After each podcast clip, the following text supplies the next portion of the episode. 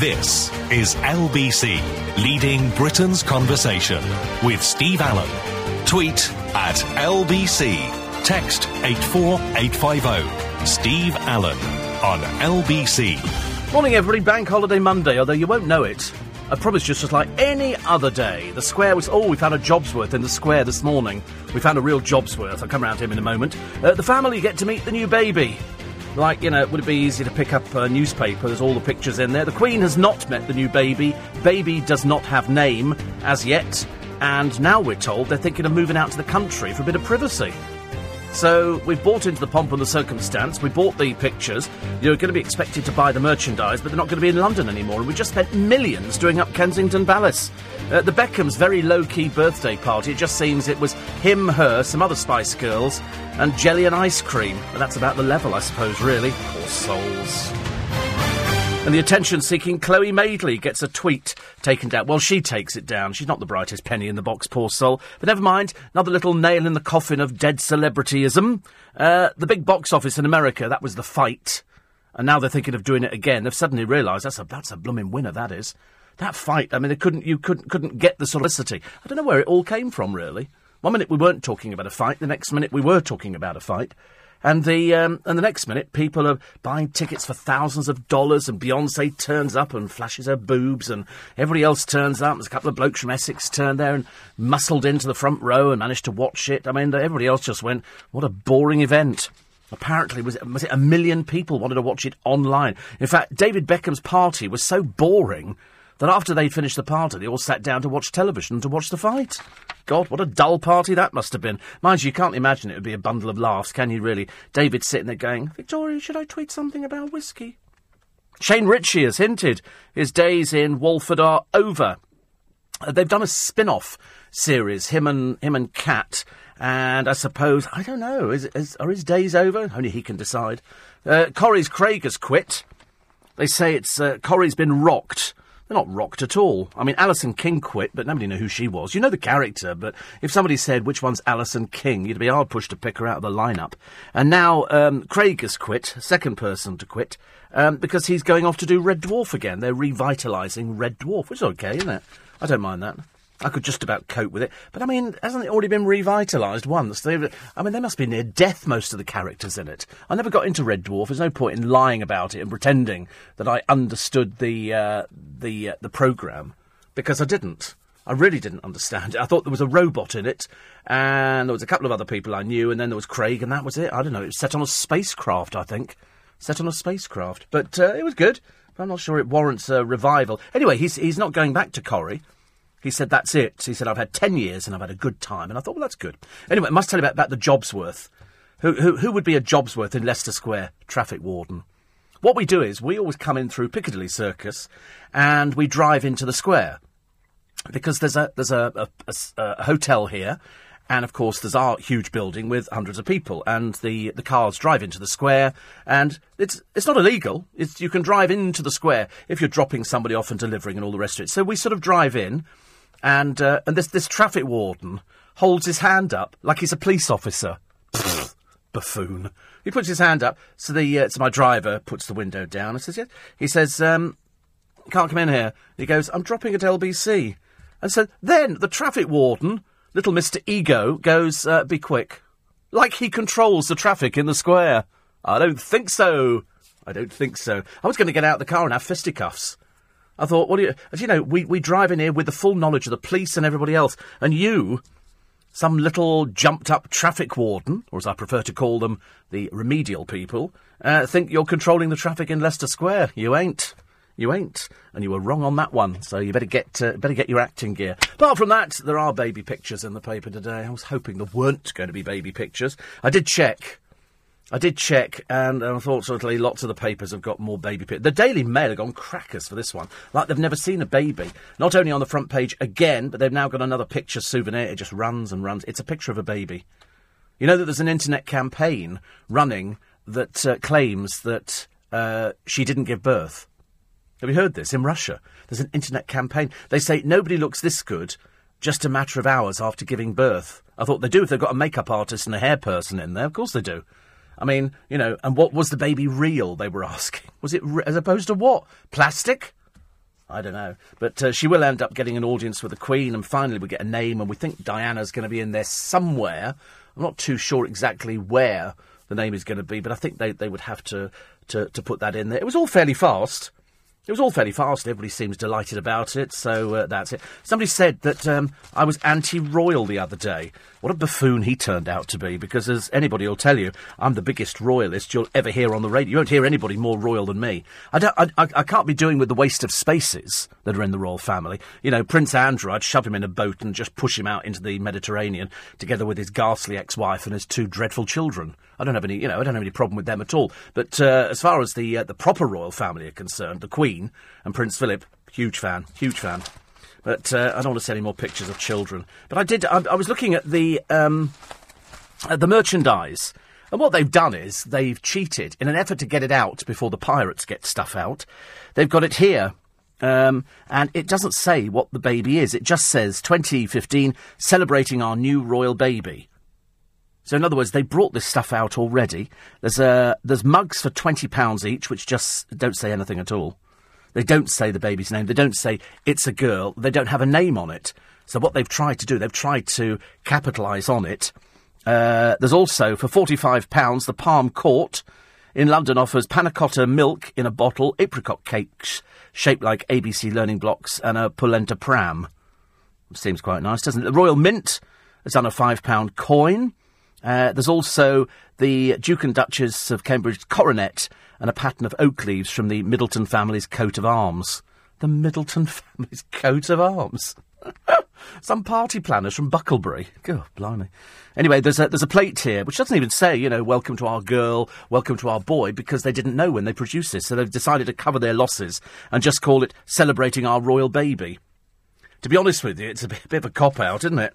Little bit of a cop out. Uh, Diana would have wanted a daughter, so that's all right with me. I'm quite happy with uh, with that one. Uh, there's also uh, the story of the paper. Why was this? Oh, Peter McKay was asking whether, whether or not Bex thinks he's royalty because apparently every everything that the Beckhams do is. Um, is sort of issued like a court circular via social media. Every single thing they do, you know, she's only got to break wind three times and they issue it as a press statement. They are publicity hungry. She could not go out. I mean, what would be lovely if the press turned their backs on and went, "Oh, not the blooming Beckhams again, please." So, uh, so they've uh, they've issued more pictures from this dreary birthday party. Da- David's done one going, "Thank you so much for organising my party." It just looks like a few friends. Apparently, somebody said Vanessa Feltz was invited. Well, I nearly fell off the toilet laughing. Vanessa Feltz. She doesn't feature in any of the pictures I've got. Mind you, nobody features apart from the Spice Girls minus Mel B. We're not sure whether it was invited or not. I always thought there was a bit of uh, bit of angst between the two of them, but uh, that's all it is. It's David Beckham. Where are all the celebrities? Eva Longoria, yawn. You know, David Blaine. Where are the pictures? Where are the pictures? Come on, show us the pictures. Unless you're flogging them. I mean, we know, we know you like milking publicity, but for God's sake, it's only Dreary Dave's 40th birthday party. It's hardly rocket science, is it? Dave's having a birthday. Happy birthday to you. Then they had lots of cakes, one from all the children. It sounds really naff, doesn't it? And then they all settled down to watch the uh, the Floyd fight thing. I mean, who can be bothered? Who can be bothered? That shows how boring the party must have been. I mean, normally a couple of good strippers up there and people and tassel dancers and pole dancers, you know, just to keep Dave, you know, back in, in the real world. And there's a picture of Brooklyn with Eva Longoria. But I mean, God knows, we're bored with pictures of him as well. Interesting, though, isn't it? I like it. Um, oh, there's a man who fell off a toilet. And the council paid money. He, he, he cracked the toilet. And he sued. And he's got 340,000 quid. 340,000 quid for falling off a toilet. These councils, I tell you, they must be mad, mustn't they, really? And, well, I was going to say, if every time I fell off a toilet I got money, I'd have retired years ago. The producer said the same. He's owed millions, he said. And so he should be. Ridiculous, isn't it? 340,000. Who are these lawyers that, that sue councils? I hope that their house is in the is in their you know the same place as the accident happened. So then the, the council can go, well, in an effort to shore up the 340,000 quid, we're doubling everybody's um, council tax, including the lawyer. He's going to pay three times the amount. 84850 steve at lbc.co.uk. Pete says, listening last night, you were talking about the film Went the Day Well with Thora Hird. The film location, as you know, is Turville. We did this on the programme yesterday. Uh, it's also where the Vicar of Dibley, Good Night Mr. Tom, Chitty Chitty Bang Bang, Father Came Too, the BP advert, and everything else has been filmed there. He says that filming the other place is probably Hambleden, which is an old fashioned village used for Agatha Christie and Rosemary and Thyme, and uh, The Witches with Joan Fontaine. The windmill in Chitty Chitty Bang Bang was uh, brought by Hayley Mills in the 70s, but sold it when she got divorced. I went inside with my dad and granddad when it was being converted. Still got all the old wooden cogs, although it's got fake sails that don't go round. A friend of mine lives in a windmill friend of mine has a windmill. How cool is that? Has a and lives in a windmill. I'm not sure I could live with round furniture. The views you'd want, though, wouldn't you? If you were in a windmill, that would be lovely. I'm not sure I could. You know, you've got to have furniture that sort of goes round the room. I suppose you could have it made. That sounds quite nice. Uh, 84850 steve at lbc.co.uk. We shall weave everything in today. And um, what else was I going to tell you? Oh, actually, somebody, uh, after I tweeted a picture of the car going, thank God I've got it back, somebody said, very nice, but need chrome wheels. I was going to write back and go, you really are low rent chav, aren't you? Nobody has chrome wheels unless you're a real simpleton. Chrome wheels on a Bentley. Have you ever heard of such a thing? I mean, that is for the lowest common denominator. You'd have to be a drug dealer to have chrome wheels on a Bentley. They wouldn't even put them on. I did ask about it ages and ages ago. He said, I don't think so. I said thank you. That's all I needed to hear. Time check for you because it's bank holiday. Monday. You don't need to do anything today. I promise you, you don't need to get up. You don't need to go out. The good news is that Lisa Aziz is here. Normally on a bank holiday, I do all the way through, but I did query it yesterday. And because in the back of my mind, I thought somebody said bank holiday Monday, Lisa Aziz is in from 6.30 to do her programme and also Nick Ferrari is in. Well, you can count on one hand the last time Nick was in on a bank holiday Monday because he likes the bank holiday off. But of course, we're with the battle bus because this is the week leading up to the time that you go and put your cross on a piece of paper. You will be putting your cross on a piece of paper, won't you? And this morning, Nick and the battle bus are out and about. And uh, I think this morning they're down in Ramsgate. Lucky souls. So they'll be down there. And uh, he'll be live with you this morning after the news at 7. But it's me and thee until 6.30. Quarter past four. This makes me laugh, that one. 4.20! Welcome to Bank Holiday Monday. Hooray! No going to work for you today. Well, for not many of you. A little bit of rain around. Nick Ferrari at breakfast. He is here. Bank Holiday. The battle bus is in Ramsgate. Nigel Farage will be joining Nick for LBC's election call after nine. You can put your questions to the leader of UKIP. And over the weekend, the royal family welcomed a new addition. The Duchess of Cambridge had a baby in the morning and was out of hospital by the evening looking well. But British women spend the least time in hospital after giving birth than any, any other European country. I mean, surely we're due the same care and attention. Have you been sent home too early after giving birth? Nick will be broadcasting live next to the marina on Military Road in Ramsgate. You can head down there and see the team, and you can find out details on the rest of the journey, which ends in London, on the website lbc.co.uk. lbc.co.uk. UK. It's a lovely bus, actually. I've not, I've not even been on it myself. Not even been on it myself. Uh, Mark said, I had to laugh at Sky Sports complaining that they'd lost millions because tens of thousands had watched the fight on something called Meerkat and Periscope. I can't remember what Periscope is now. I know that a friend of mine is away in Barcelona and he was periscoping the other day. I don't quite know what it is. It's obviously something you do with your with your telephone it's it's a live oh, it's a live streaming app, is it? Is Meerkat the same thing? Is is Meer, Meer... Oh right, yeah, we don't know what Meerkat is, but that's, another one. Right. Oh right. So if if you want, no, don't, don't. I don't want to be done on. Is that Periscope? No, we're not allowed to, are we? I know. The bosses have said we're not, and I can't remember why it is. Are we sorting out the legality of it? I think. Oh right. If I swear, it means you can't push a button on me. I've never sworn in my life on radio. I've never, I've wanted to. On lots of occasions, on lots of occasions, I've thought, if I could just, and then you think, no, it's just an inbuilt thing, isn't it, really? But uh, Mark in Liverpool watched it for free. He said, I saved £20. They've had it too good, too long. Don't you feel a bit guilty that you've deprived them of £20? I'd feel terrible about things like that. Absolutely awful. Not that I'd be interested in watching the fight in any way, shape, or form. I can't think of any more boring than two people beating nine bells out of each other. It's ridiculous. Uh, Malcolm says, as you now finish at 6.30, does that mean we'll be getting a little bit extra? I don't know, we're doing a little bit extra this morning. Apparently, he's iffy, iffy on this one. He hasn't quite decided whether or not we're going to do a little bit of extra. As we just do a very short one today. yeah, we, will see what sort of stuff comes in, and then then we'll decide. Actually, a friend of mine said he said I, I was downloading the podcast. He said your first word was, and Jordan's not been in the papers recently. I said yeah, but on that day she had. On that day she had. It was the first time in ages because the the dreary one with the monotone voice who's going out married to a bloke who's cheated twice on her.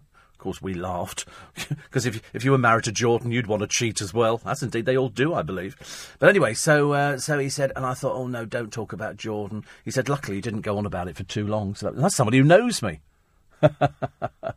How could the Beckham's birthday party clash with a royal birth on need therapy? Says Ian. I know. Do you know what the Beckhams are like? And then, of course, Dave. Do you really believe that Dave knows how to tweet? Do you really? Have you ever seen him holding a phone tweeting? No, me neither. I don't think he knows about that. Uh, people talk about was um, Darren talking about diabetes this morning? Was he talking about diabetes? Was it one of his his topics? No. Oh, somebody treated about cat's diet. How would you know that your cat had got diabetes? I mean, apart from going to the vet and the vet saying your cat's diabetic, I mean, what, I don't know. Would it just be drinking a huge amount of water? If you feed it a Snickers, it's, it's up on the ceiling upside down with a feather duster. Sitting behind the wheel of the car going beep, beep, beep, beep, beep. That's if your cat's got diabetes. It's interesting, though, isn't it? I bet vets laugh at things like that. You know, uh, I did like the piece. Is it in the Sun today? Because I, I said it the other week on the programme, and uh, I only repeat it once it gets done by a, a, columnist in the newspaper. I always think, well, you know, they've either heard it on my programme. I can't believe they've they've heard of it or thought of it all by themselves. And this is Kelvin MacKenzie.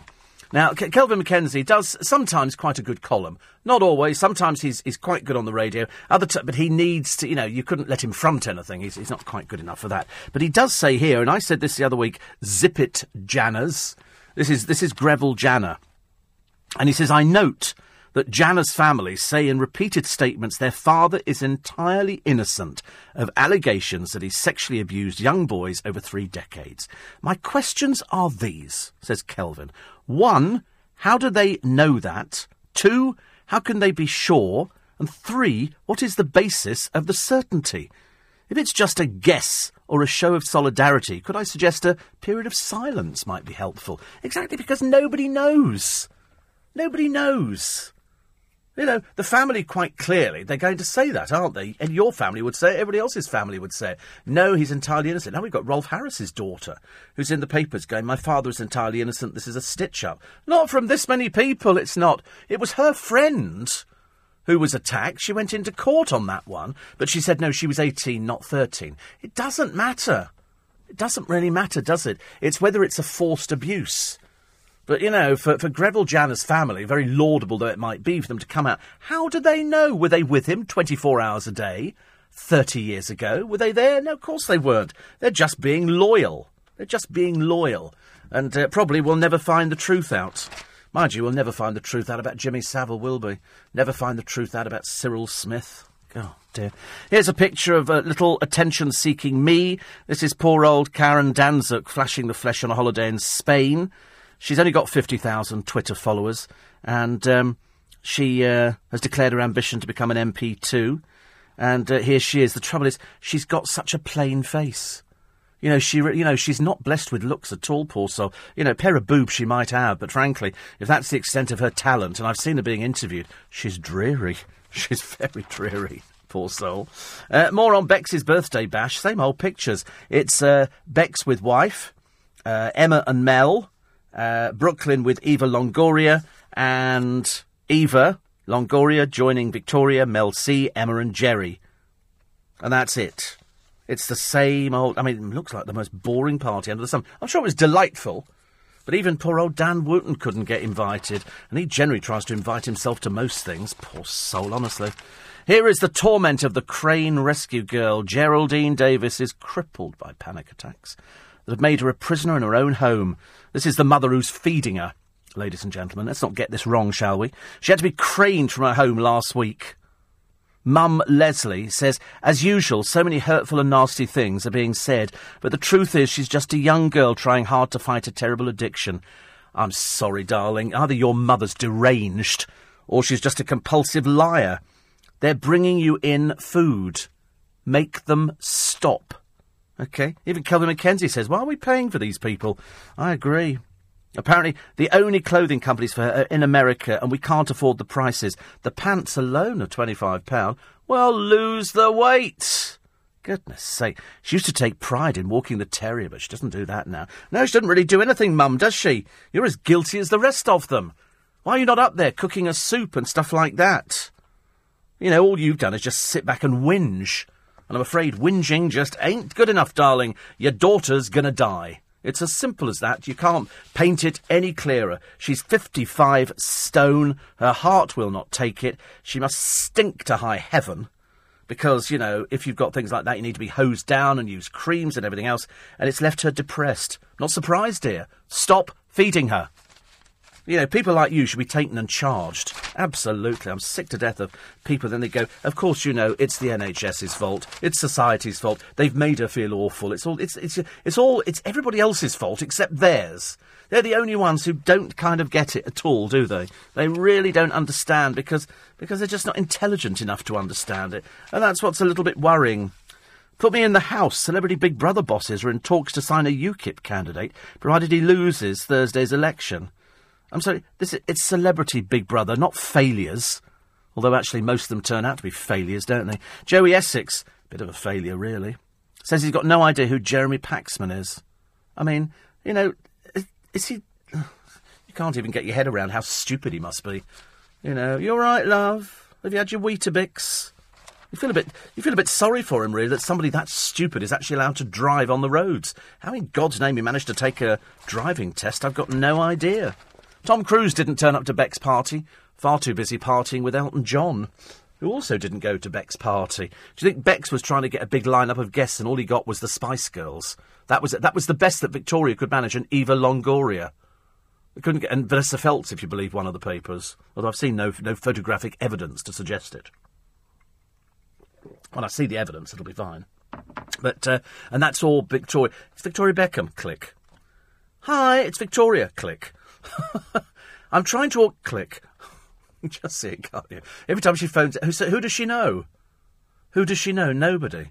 They obviously went to an agency to get David Blaine. Can can can David Blaine come and do some magic for, for my my husband's birthday? And can we have jelly and ice cream and four little cakes that the children can give to him? In fact, really, they might as well have stayed at home, mightn't they, in America, or invited people round from this country? Because obviously they, they sort of said to people, "Would you like to come to our party? It's in Marrakesh." And Tom Cruise went, You're having a laugh, aren't you? Of course not. Mind you, not that I think they speak all the time anyway. And I think that the uh, the celebrities would realise that they were going to be used as cannon fodder. They were going to be used to go, look how much everybody adores David Beckham. But in fact, when you look at the poor turnout, it's a bit embarrassing. Dave's best friend, Dave Gardner, uh, and Liv Tyler, but I haven't seen any pictures of her just yet. And uh, the, presumably Dave's mum and dad, and Vic's mum and dad and sister. But I mean, that's not that's not really a celebrity bash that costs a quarter of a million. You could have put them all in a in a pret a manger. They could have done Subway. They could have saved themselves a fortune because you get a whole tray for about seventeen quid for sandwiches. They could save a lot of money, and I'm I'm quite sure, seeing as the the people who went there weren't very big, so nobody would have eaten anything. LBC News Time, four thirty. Steve Allen on LBC.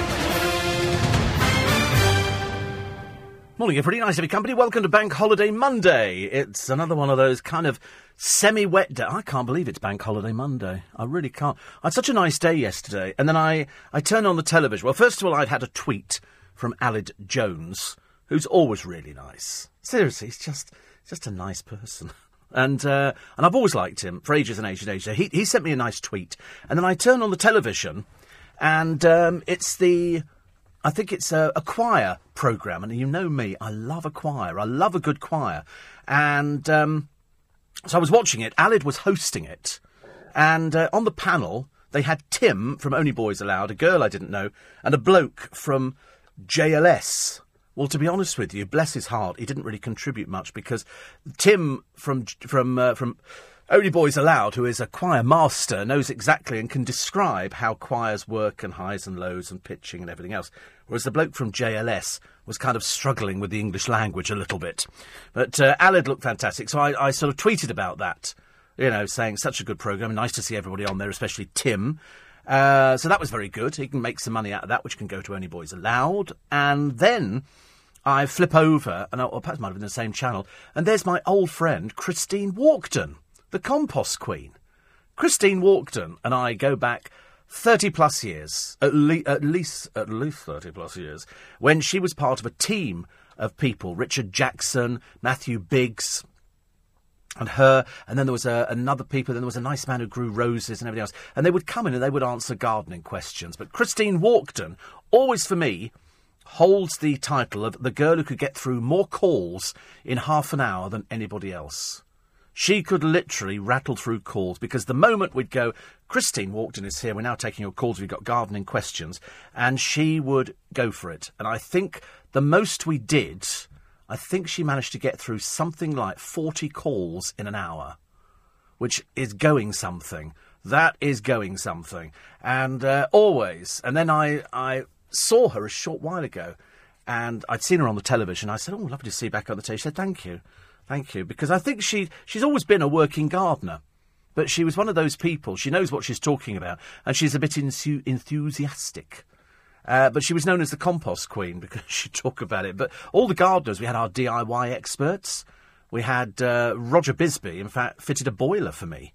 Roger Bisby was that. So, in other words, we used to have it was uh, Clive did the fix it phone in, Therese did the fix it phone in. I'd done it to a certain extent using people as well, and so we did everything from DIY to cars to gardening to uh, what else do we do? Ephemera. We did record valuations with David Lashmar from Beano's, and somebody had phoned up. You knew that some of them were fraudulent because they'd phone up and go, "Oh, I've got a signed Beatles album signed by all four of them." And of course, the first question you ask anybody was, "Did you see them signing it?" Because that was always the giveaway. And if they said no, the chances are it was a fake. And uh, Poppy used to come in from um, a company in town that valued autographs and Fraser's. They're in the Strand here in London. And so we had all these people. So when they popped back on the television, I get that person. I worked with them years ago. And Christine Walkden was a particular favourite of mine because she was just she was just enthusiastic. You know, and you can't buy enthusiasm. She was very, very good. Uh, Steve, it's the Borehams, not the Beckhams. I know. I know. I mean, to be honest with you, I don't know why they bother. I mean, all he does is advertise at the moment whiskey and underpants, and that's about it you know, and then of course, but they have to keep up the interest because it's it's it looks like it's on the wane at the moment. The Wayne and Waynetters. Uh, 84850 steve lbc.co.uk. Uh, very quickly, let's uh, weave in some more of your texts and emails. I'd like to get through as many as we can on this uh, on this programme. I did see Britain's Got Talent, if it's any help to anybody, and I did um, I did see a 12 year old girl who looked about 15, 16. I was really surprised at that. And, uh, and as much as I like them, says Malcolm, that's Ant and Dec, I can't see the reason for them being on Britain's Got Talent. All they seem to do is stand in the wings and mock the contestants. Seems fair enough. As for David Walliams, as Simon said, he doesn't take his job as a judge seriously. If he behaves like this at home, it's no wonder she left him.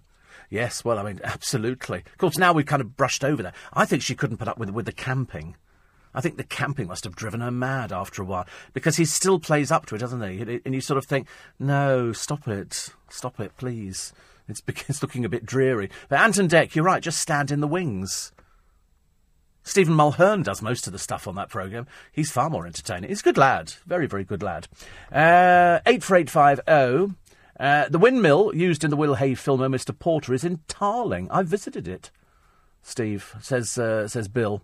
Yeah, th- there are a number. We, we, we won't talk about the Will Hay film. We were talking about the windmill in Chitty Chitty Bang Bang.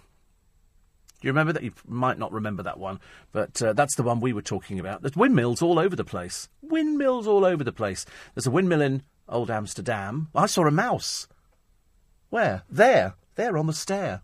There on the stair right there. A little mouse with clogs on. Whew, I declare. Go in, clip, clip it. It doesn't matter. Uh, 84850 steve at. Let's have a look through the uh, let's have a look through the mirror. What excitement did the mirror bring us this morning? Oh, it's another baby picture on the front page. Do you think it's not real? Do you think it's one of these made-up babies? It looks almost too perfect, doesn't it? She looks too perfect. The whole thing is too perfect, which is wonderful. And she's had her hair done, and you know, Will's hair is falling out. Harry, of course, just needs to go off and get drunk because poor old Harry, it's just. Um, it's not happening. He, he gets further and further down the line. He's fourth now. There is no chance that Harry will ever, ever be on the throne of this country because it's got to go to uh, to Papa, Prince Charles, and uh, then when Charles goes, then it goes to Wills, and when Wills goes, it goes to George, and when George goes, it goes to Baby, whatever baby's going to be called. Charles and Camilla turned up the other day. There was rumour, and I did put the rumour about myself, that the baby was going to have Diana's name incorporated somewhere. I bet you anything, Charles would hate that. Because they hated each other at the end. I mean, as she said, there were three in our relationship. As she sat there looking appealing to the public. And there were three. But there again, unfortunately for her, the three had been there since the very beginning of the relationship. It wasn't like it came along halfway through. There were three in their relationship all the way through her marriage all the way through. Every time you saw Charles and her out together, he was nipping back home to service Camilla. And that's, that's as good as it gets. That's as good as it gets. Um, but uh, everybody looks very happy. It's another baby, and they must be delighted. Harry, of course. I mean, can you can't see Harry settling down at all. I don't think he's ever going to settle down. But they reckon a billion pounds this, this princess will generate. The spending frenzy on the fashion, the plates, the mugs, the t shirts, every single thing that they do, every shawl that's worn, every little pair of shoes, every this and that, because it's a princess, that'll make a lot of difference. George might get a bit pushed behind in this one. Just a little bit because I think people are going to go, it's a princess, and people like princesses. It's a bit more realistic, isn't it? All the girls are going to go, thank goodness a girl. Diana would have wanted a girl, so that's nice. Uh, more on whole page in the Mirror today on bend uh, it like the the Beckhams, and again, it's just it's a picture of you know Beckham and the kids taking a camel ride. Pfft, what a boring party, and it's got the Spice Girls there. Everybody barring Mel C and Eva Longoria, who obviously there was in place of her. In fact, I didn't see a picture of uh, of Geri Halliwell, but I'm sure she's in there somewhere. Or she? Oh, yes, there she is. And um, got quite worried then. I thought she'd disappeared, airbrushed from my photo. And then there's just a picture of Dave and Vicky, and that's that's vintage Yves Saint Laurent, is it? Turned out to be a very low key affair. It looks a bit like, as I say, the jelly and ice cream brigade. That you know, and then a magician turns up. So it really is a, a, a party for, for children as opposed to for adults. Uh, the foul bank holiday weather, they've got pictures in Wolverhampton, in Brighton, in Great Yarmouth, in Southsea, and you always get the picture. Here they are, the Chavy family, uh, looking out over the seawall as the waves crash about them. And uh, I think they've got one, two, three, four, five children. This uh, this family, lovely, so exciting to see them. And uh, here they are, putting their children's lives at risk. Not right, is it really? Not right at all. Um, they're doing another piece in the paper today about uh, sunburning, which doubles the skin cancer risk. There is the danger that people, and you will go out, and people, the moment we get a bit of sunshine, people get their shirts off. I'm not one of them, I hasten to add. I don't want to frighten everybody. But it's a case of people go out there, they don't think about putting sun cream on, they don't think about doing anything. They just go out there and they don't realise that you can, you can pick up skin cancer, and it's so easy to pick up all these cancers at the moment. Oh, it's also today, and I, I forgot to say it. May the 4th be with you. I'm so sorry. It's a bit obvious, isn't it? Really, but uh, that's why they're all doing. It's it's Star Wars Day today. Help me, Obi Wan Kenobi. Always makes me laugh that. But may may the fourth be with you today, ladies and gentlemen. Yes, uh, it's uncanny, wasn't it? Uncannily like Carrie Fisher. Help me, Obi Wan Kenobi. What? If, what? Yeah, yeah. She sounds a bit rougher now. I realise. But also, what a funny name. What was Obi Wan Kenobi?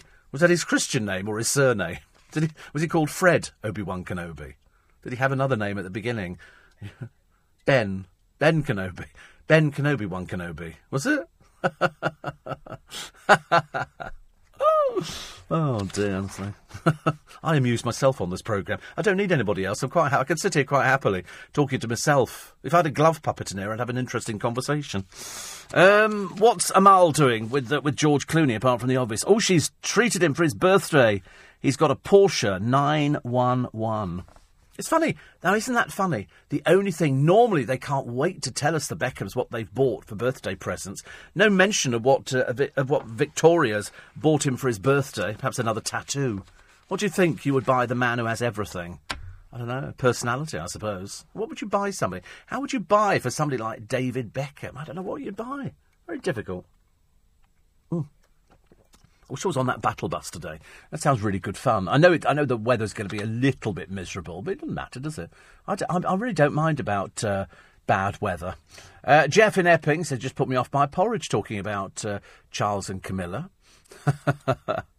yeah, so it, it doesn't conjure up a great image, does it? Really, as they say, you know, why why go for Scrag End when you've got sort of sherry trifle sitting at home?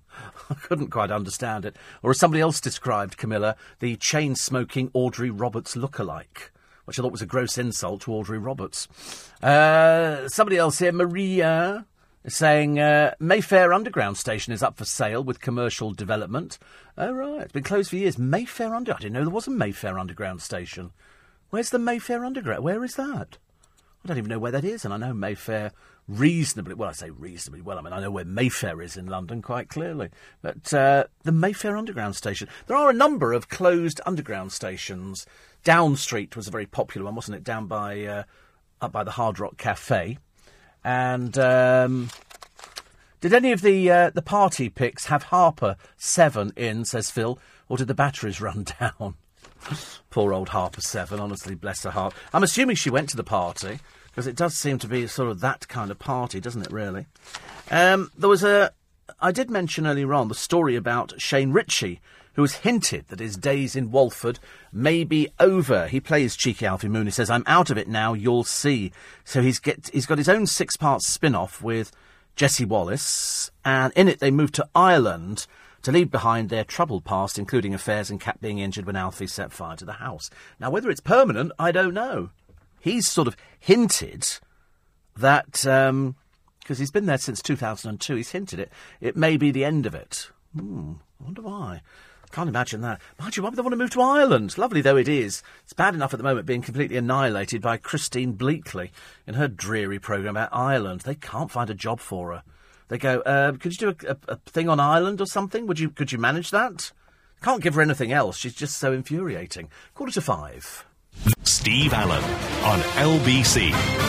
Morning, everybody. It's 12 minutes to 5. Monday morning, bank holiday. You don't have to do anything today if you don't really want to.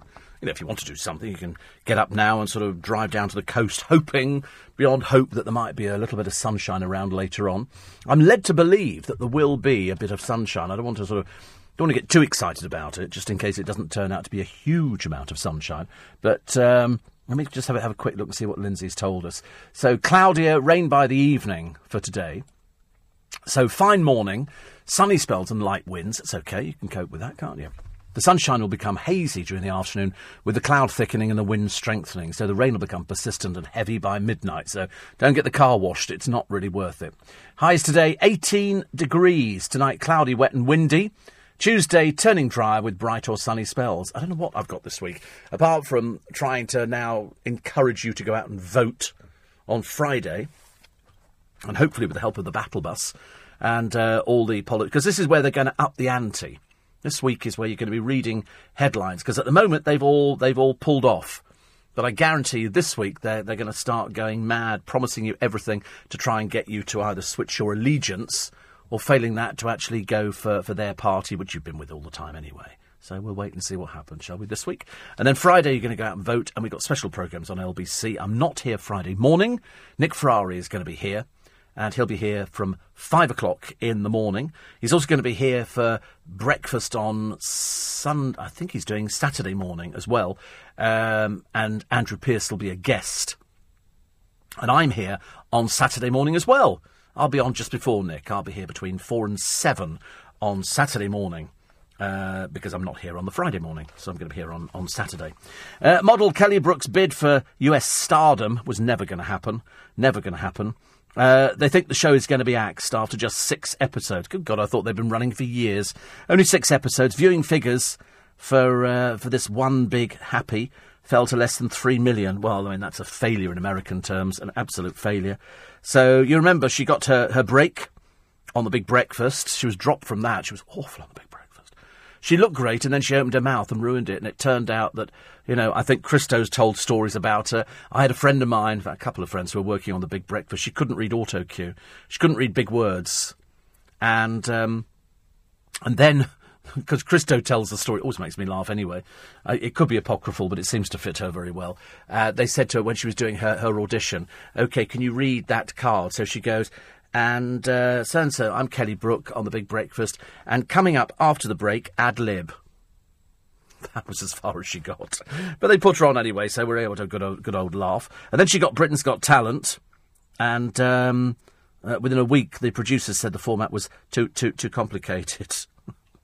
it was too complicated for her. She didn't understand that at all. So uh, that was another one. It's just not working. But she does get a picture in a lot of the papers today showing, you know, she's off with a, another boyfriend and she's obviously enjoying life and she's obviously making some money. She's living in America. So it's not, not that cheap, is it, to go and live in America? So she's over there at the moment. But it's, uh, it's just a case of lots and lots of publicity, very little action. Very little action. Uh, I found some heels. These ones here are for you girls. Towering stilettos may be the height of fashion, but coping with the pain and discomfort they cause can be a tall order, as millions of you, ladies, will testify. Now, though, one entrepreneur claims she's finally found the formula for high heels that are as comfortable as trainers. Dolly Singh apparently, called on experts, including a rocket scientist, an astronaut, and an orthopaedic surgeon to help her create the ultimate comfort heels using high tech plastics designed to distribute. Oh, so drones on. Anyway, they're going to be made in Singapore with the exterior crafted in Italy and Brazil. Five years on from now, Miss Singh said, I want every high heel on the face of the earth to be made the way we make them. She hasn't actually made any yet. Up to £600 a pair, these shoes are. So I suspect we, we might falter before we've gone too far. And of course, the idea that it's going to be made in Singapore kind of says it all, really. Then there's the story of a teenager. I mean, you have to think to yourself, there must be more to this story. He was called Paul Bickle. Um, Paul Bickle's mum, and he has a different name from his mum, she's called Donna Brown. Um, he argued with her because she unplugged his PlayStation games console. So he's in his bedroom and he's playing with it, and she comes in and unplugs it. She disconnected him from the internet to stop him playing the controversial violent video game Grand Theft Auto. Within minutes, Paul, who suffers from obsessive compulsive disorder and depression, stormed out of the house, taking a stepladder with him, and uh, and he jumped over a bridge on the M42, killed himself. Killed himself just over that, over a row. Yesterday, Mrs. Brown told in the moment, she said, I, he was upstairs on his PlayStation and started shouting and swearing. I said, it's not acceptable, but the shouting and swearing and the banging got worse. Then I turned off the internet connection. Awful, isn't it, really? By the time the, the police arrived after, after she'd called them, he'd taken his own life. He was obviously that depressed about it. God, dear. Just shows you don't even know what's going on, do you? Somebody's got um, OCD and they suffer from depression. And you think, it's enough. Somebody can tip you over the edge by just saying something as simple as, you know, stop it and I'm not having you playing that game anymore. So for that, he goes and he goes and kills himself. Dreadful.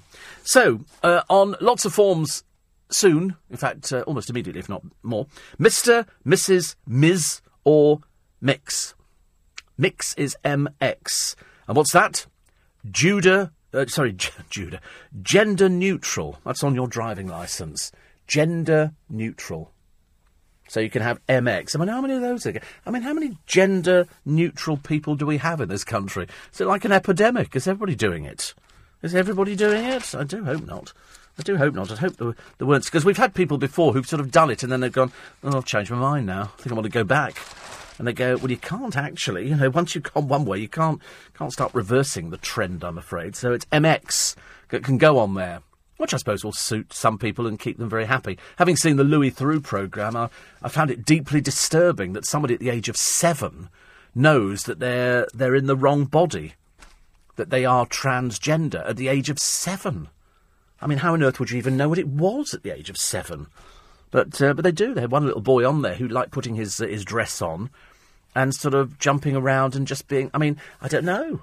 Perhaps he was just an affected child. It's, it's difficult to tell, but they have them assessed by special people who know this kind of thing now, and they go, "No, he's he's definitely a girl." They go, but he's been born a boy. They go, well, he might have been born a boy, but he's definitely a girl. He's thinking like a girl. He's doing everything like a girl.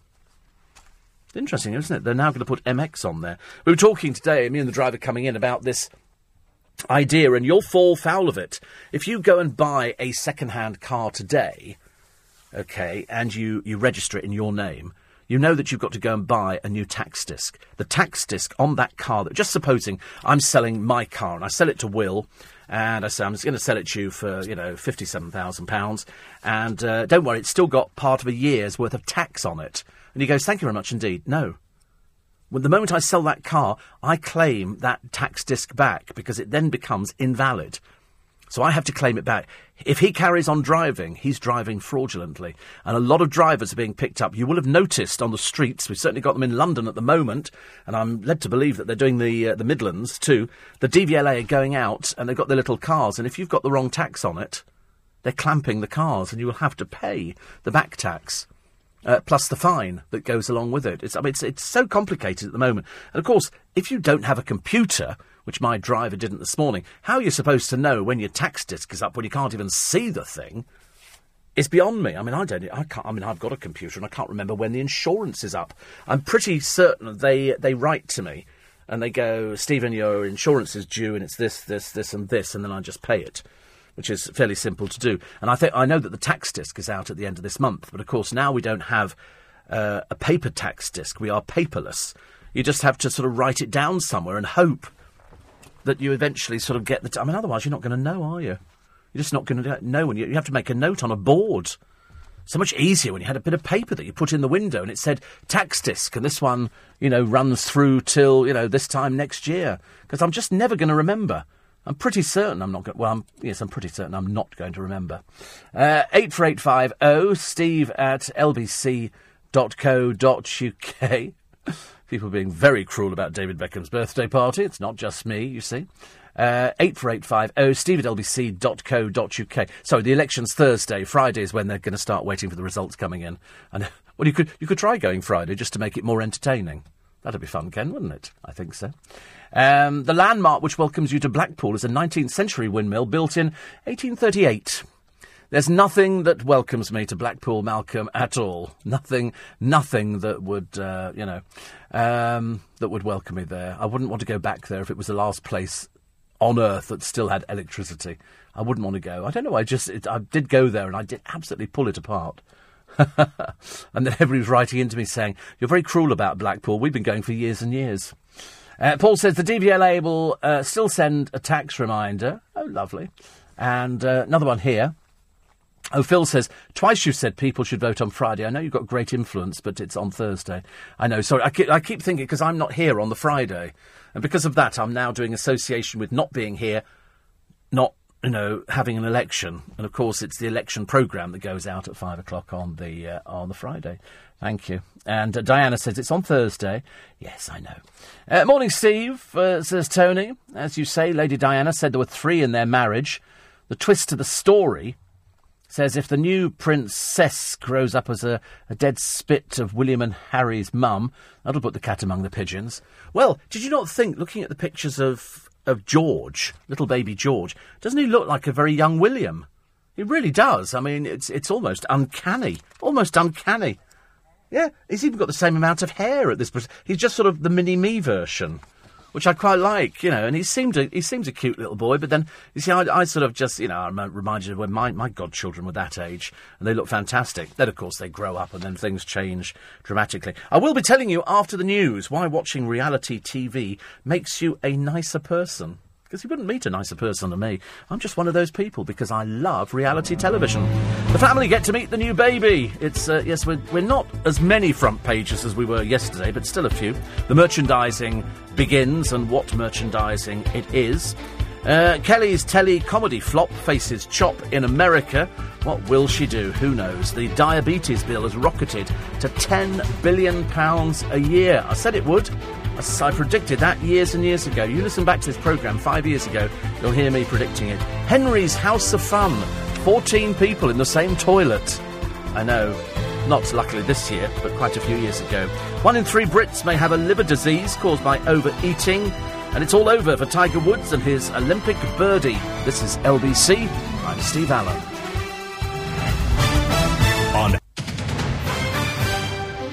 This is LBC leading Britain's conversation with Steve Allen.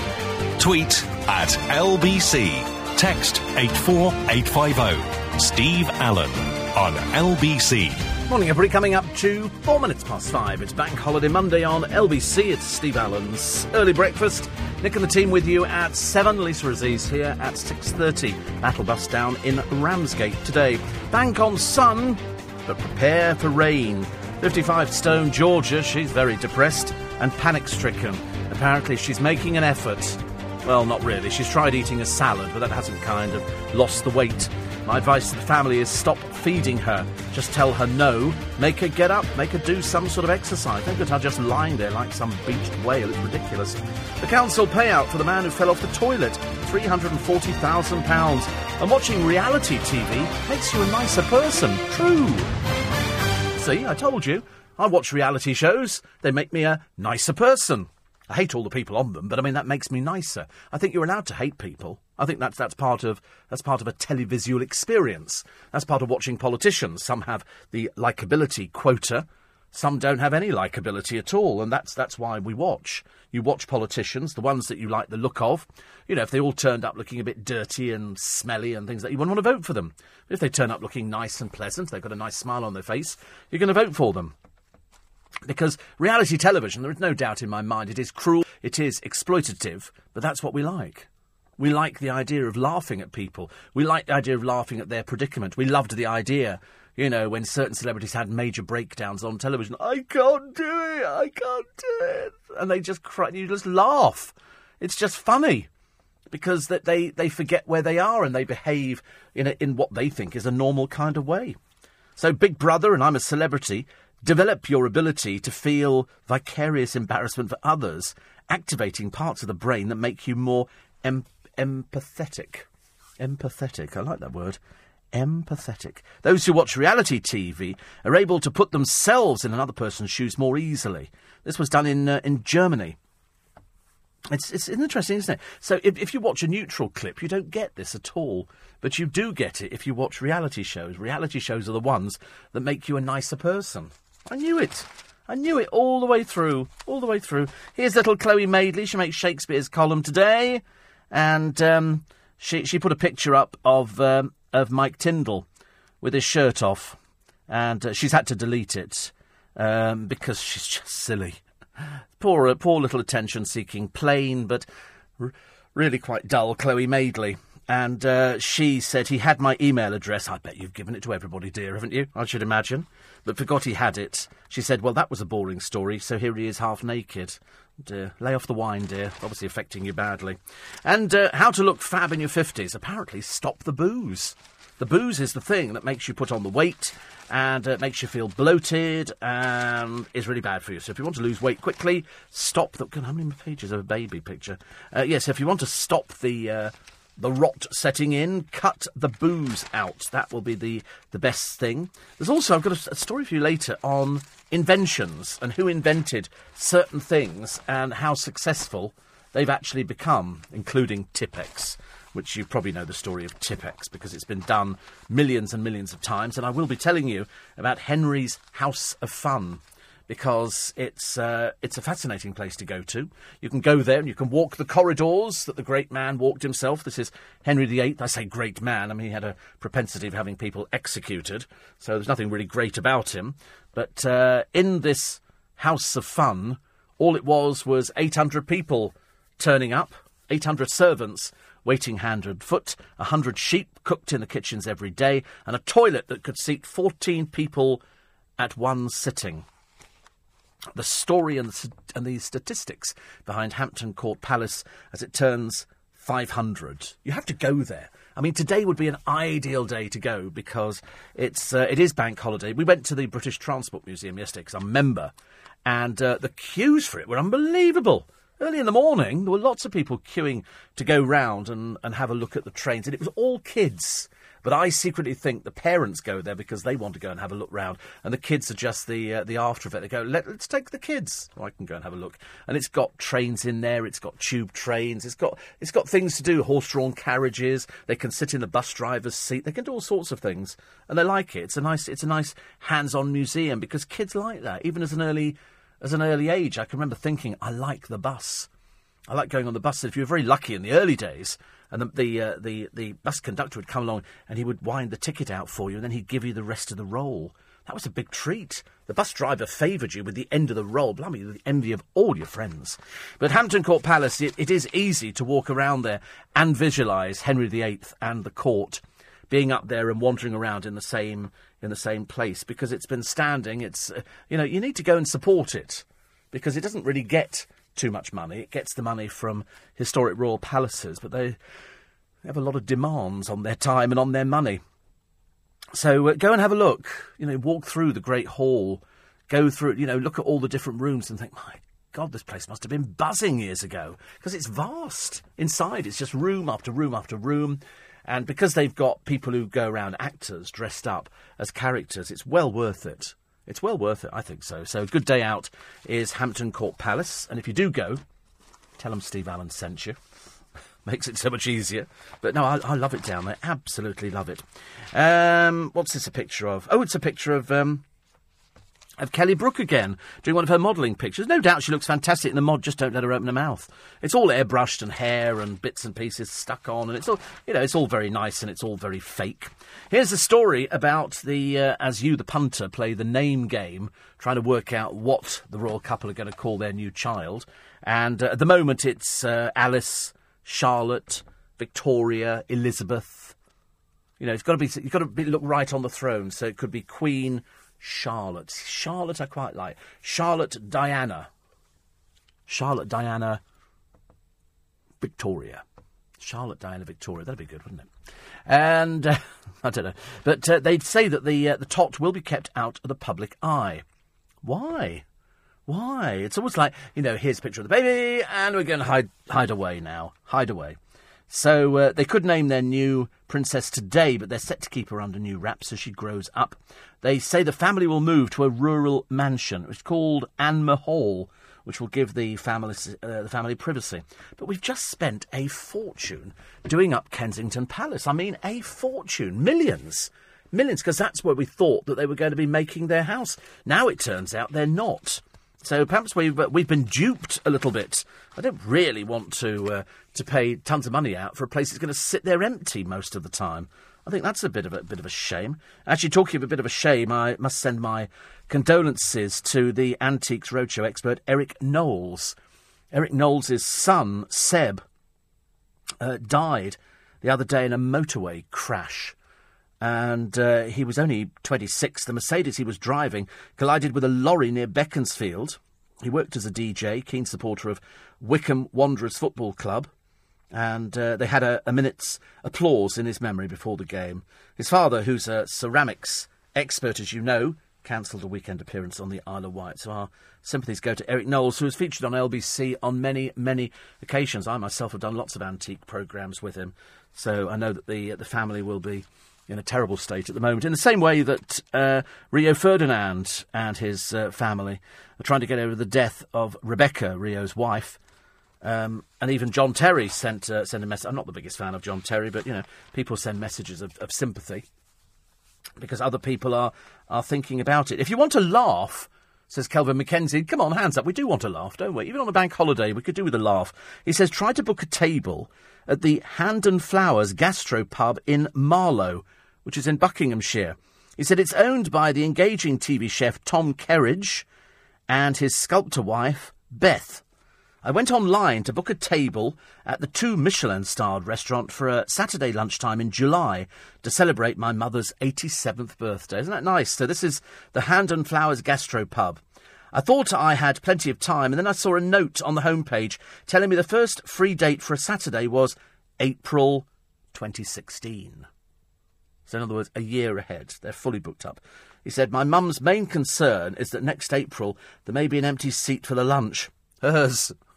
exactly. She might not make it to the. Lunch you imagine we booked in. I'm sadly at the last minute she died, but uh, she would have. She would have been. You think we've given up the table? You must be joking. I don't like places like that where they say, you know, so we've got nothing. You know, if, if you phone up a couple of the celebrity places, which, you know, they always claim are popular, but they've always got tables for celebrities. So they're never always fully booked. They have to say that because it gives them a bit of kudos. And at one time, we used to see loads of pictures of celebs in the papers coming out of the Chiltern Firehouse. You don't see it so often now because people only go there the once, they get their picture taken, then they go somewhere else. You know, you can't keep going back to the same place, like going into Burger King, and every time you go in, they take your picture. Eventually, you go, please don't take any more pictures. I'm suffering enough embarrassment as it is. So the Chiltern Firehouse doesn't feature in the papers very often, uh, only because, I mean, do you seriously believe the Beckhams were in there all the time? No. Do you seriously believe all those third-rate Towie people? Well, they probably might be, actually. They might be. But at the end of the day, you know, if, if you go to, I mean, I had it the other day. I went in to the uh, to the restaurant, the Ivy in Covent Garden. There's hardly anybody in there. I promise you, if there, if there were ten people, it would have been an over exaggeration. And there's there's two of us standing there, and the the woman on the front desk goes, "How many?" So of course I, I always play the game. I look round and go, "I think it's two. You know, or failing that, I go, "The coach is just parking up, thirty-eight you know, just to see the look on their face. As it turned out, the service was terrible. Second time we went there. First time it was brilliant. Second time when it was three quarters empty, it was blooming dreadful. I assumed that sort of chef had fallen into the vat of something. because it took to do a breakfast, as you know, if you listen to the programme, took them forever and a day. But I always love it. How many? Um, I, I just see two, dear. How many do you see? You don't want to be rude to them, you know, because they, have been trained to ask that. Like in filling stations, you know, you go and buy a sandwich or some grapes or something. They go, "Do you have any petrol?" I go, Look out the window. I don't know. I don't think I did. No. Did you turn the pump on? No. Well, quite clearly I didn't have any petrol then, did I? God, there's some dumb people. Quarter past five. Nick and the team, uh, the battle bus is in Ramsgate. Nigel Farage will be joining Nick for LBC's election call. That's after nine o'clock on LBC. You can put your questions to the leader of UKIP. And over the weekend, the royal family, in case you've been on another planet, welcomed a new addition. The Duchess of Cambridge had her baby in the morning and was out of hospital by the evening, looking Fantastic. But mind you, she should have done. She had a hairdresser, makeup artist, clothes, didn't have to do anything at all. But British women spend the least time in hospital after giving birth than any other European country. Would you not think we should be given the same due care and attention? Have you been sent home too early after giving birth? like, OK, you've had the baby, thank you very much indeed. Change the sheets, next one in. They could be broadcasting live next to the marina on Military Road in Ramsgate. You can head down and see them in action and, and they'll be broadcasting as well. Sorry, it's an old gag, I had to use it. And you can find out details of the rest of the journey, which ends in London on our website, lbc.co.uk. That's Nick Ferrari's breakfast show this morning. First time on a bank holiday for a long, long, long, long time that he's been here. Normally he takes the bank holiday off. That's all after Lisa Aziz with Morning News at 6.30, because she's here as well. Everybody's here. I'm here. They're here. Why not?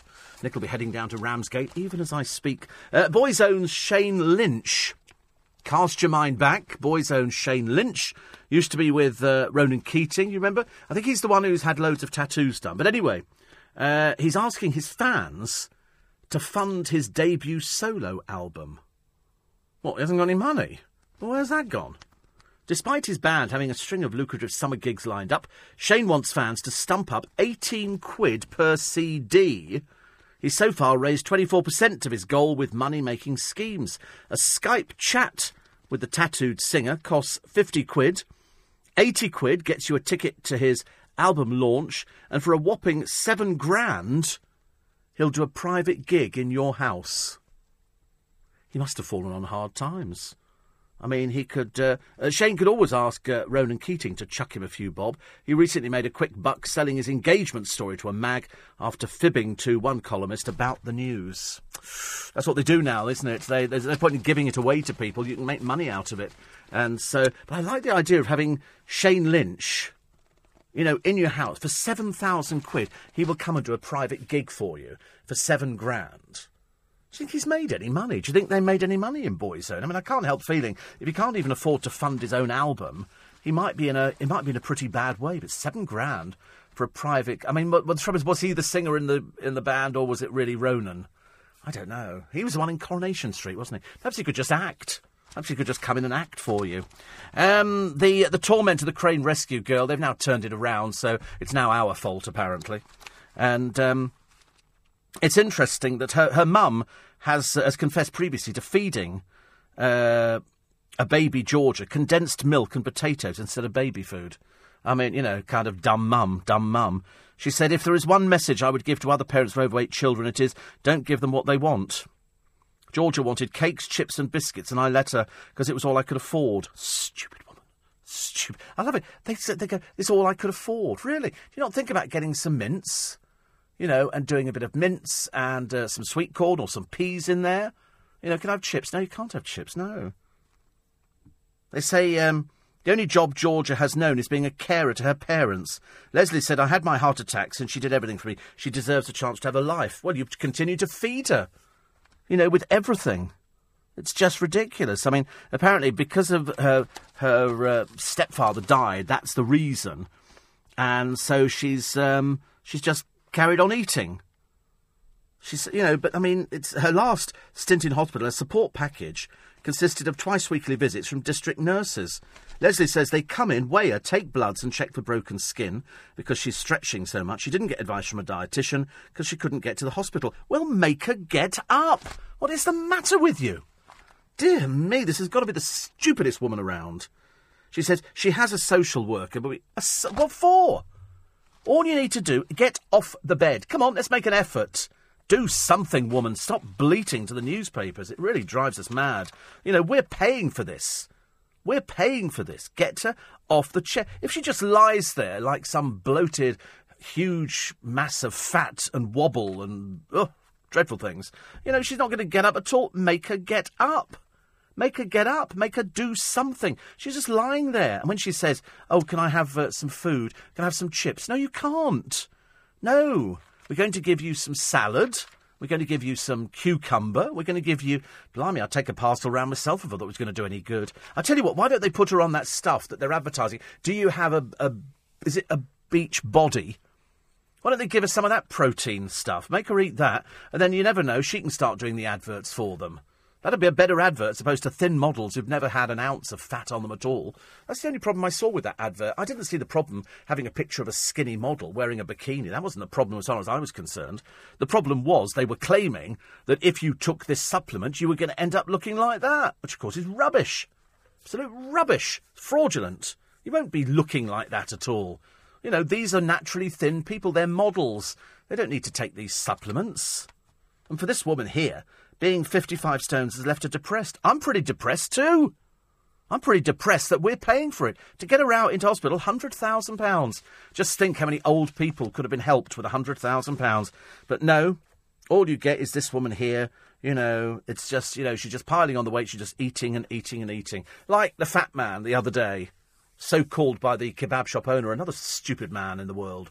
You know, said, oh, he's, he's, I'm not a doctor. I'm just a kebab shop owner. And when he phones up, he always says, "Oh, please, he begs me." So I send it. They send him a twenty, was it a twenty pound pizza or seventeen pound pizza five times a week, and that's just a small part of what he eats. And he always has all the, has all the extras and everything else. And you think that's why he's sixty five stone. That's why he's going to be dead by the time we get to Christmas. You know, and the reason the NHS, you know, they can't treat somebody like that, it's far too complicated, far too expensive. They don't have the money. Good God, if they don't even have the money for, for people to have their operations, then how on earth do you think they're going to pay for somebody who is just a glutton? He doesn't have any illness at all. There is no illness. He just eats. And he gets them to send it to him. And they bring it in. The, the bloke from the kebab shop's even got a key to the house. Have you ever heard of such a thing? A key to the house, ladies and gentlemen. So that he can actually deliver the pizza to the man's bed. Because he can't get up. They have to sort of roll him over. As I say, when, it, when he dies, they'll have to sort of winch him out. It's going to be terribly embarrassing. Terribly embarrassing. But, uh, Georgia's mother says Ray is guilty of child neglect. 13 stone already when she was 11. Heartbreaking. Yeah. Yeah, I mean, I, I agree with you. You know, the mother was a fool. You know, I couldn't afford to give her anything else, so I gave her potatoes and condensed milk. That's just ludicrous. These people who say, I can't afford to eat healthily, so they go to fast food places, these people are idiots. You can eat healthy. Watch watch on the television. I mean, good God, even if she had bean sprouts with a bit of garlic oil in there, a bit of peanut oil to make it taste nice, some bean sprouts, and then some finely chopped chicken on the top of it. Phew, God, should be you know. But of course, it won't be enough, will it? Won't be enough. They'll go, oh no, she wanted chips, so we gave her some chips, and then and she really did want something sweet, so we gave her a packet of chocolate biscuits, and so you're back where you started again awful, awful. 84850 steve at lbc.co.uk. And uh, David says, I'm 70 on Thursday, May the 7th, election day. I was born 1945, VE Day, the day the war ended. You're very lucky, actually, in Ilford, to make it to 70, aren't you? Isn't life expectancy in Ilford a little bit less than that? 84850 steve at lbc.co.uk. You all seem to be quite thrilled about the baby, which is quite good. The DVLA, thankfully, do still send out a piece of paper um, so that you can you'll, you'll know when your when your tax disc is due. Kind of defeats the object, doesn't it? It kind of defeats the object. They're sending out a piece of paper and yet they don't give you a tax disc. I prefer having the tax disc. I really do. I, re- I really want a tax disc. I don't want anything else. Just give me a tax disc, please. I'll be a lot a lot happier person. Uh, 84850. Stephen Sheffield said they've had nine months to choose a name. What's the delay about? I don't know. They like dragging it out, don't they? They like dragging it out. Nine. You're right. They've had nine months to sit there going through all the names. Quite clearly, they know what the name is. But on the other hand, you have to think that maybe they haven't because none of the merchandising has got a child's name on there. There is, there, there is no name on there at all. It just says congratulations on the birth of our baby, which is which is sort of it's a bit naff. It's a bit naff. It, it doesn't say anything at all. It doesn't even say whether it's a girl. You know, if it said congratulations to our baby girl, which they could have done, they could have checked that beforehand. And you're right, they've had nine months to try and come up with a with a name for this child. And you think to yourself, why why have they not come up with a name? Can't be that difficult, can it? I mean, that you know that they're going to have to to keep in with sort of royal tradition.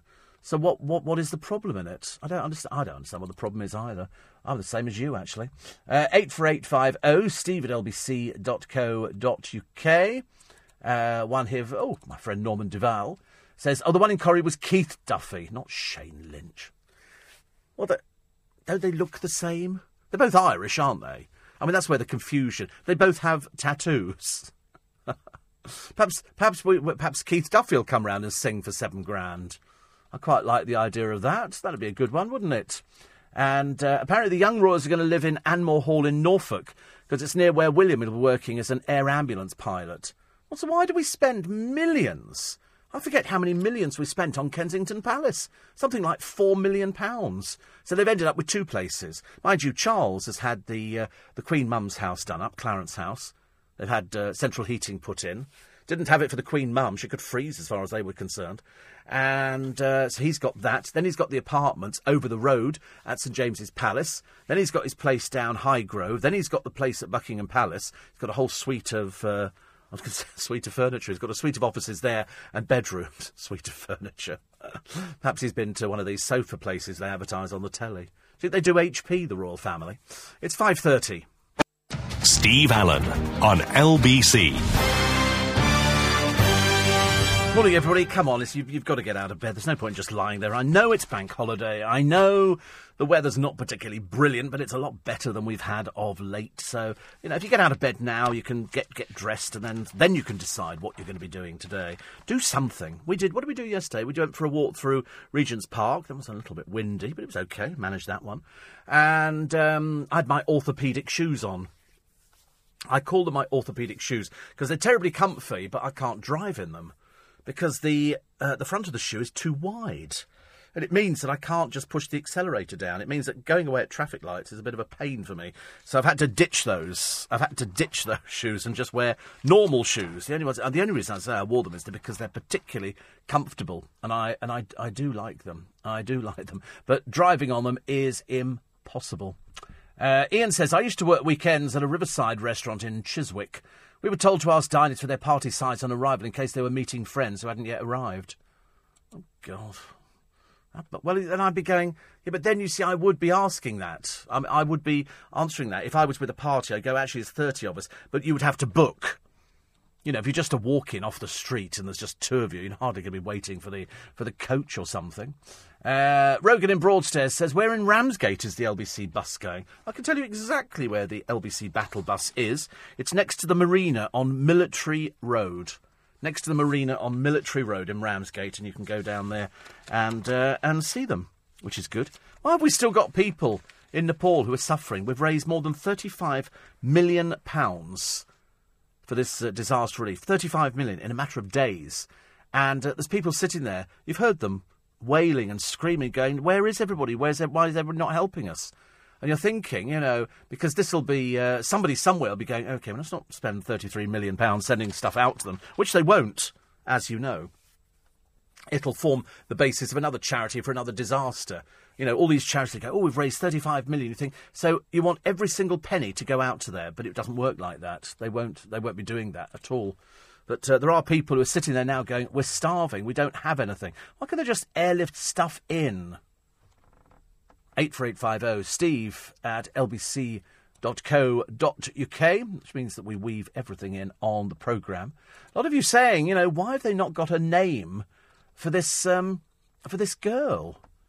Well, I, I, don't know. Perhaps they have. Perhaps they're just sort of being secretive about it. Perhaps they don't want to tell you straight away because they think you know it'll ruin the surprise. I don't, I don't know why it would be a surprise. It's only a baby's name, isn't it? Only a baby's name. And here is the uh, the man who got the money. This is a disabled man. So he uh, he goes to a public toilet, and it collapses. The council that made the payout of three hundred and forty-one thousand pounds have been attacked for shelling out an annual 773,000 on claims, up from 54,000 five years ago. Justice Not Profit said filled council or Fylde Council's 1,319% rise in settlements topped local authority payouts.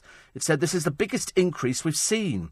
The organisation blamed the no win, no fee compensation culture for the increase in litigation costs uh, Fylde Council didn't detail any injuries the man may have suffered.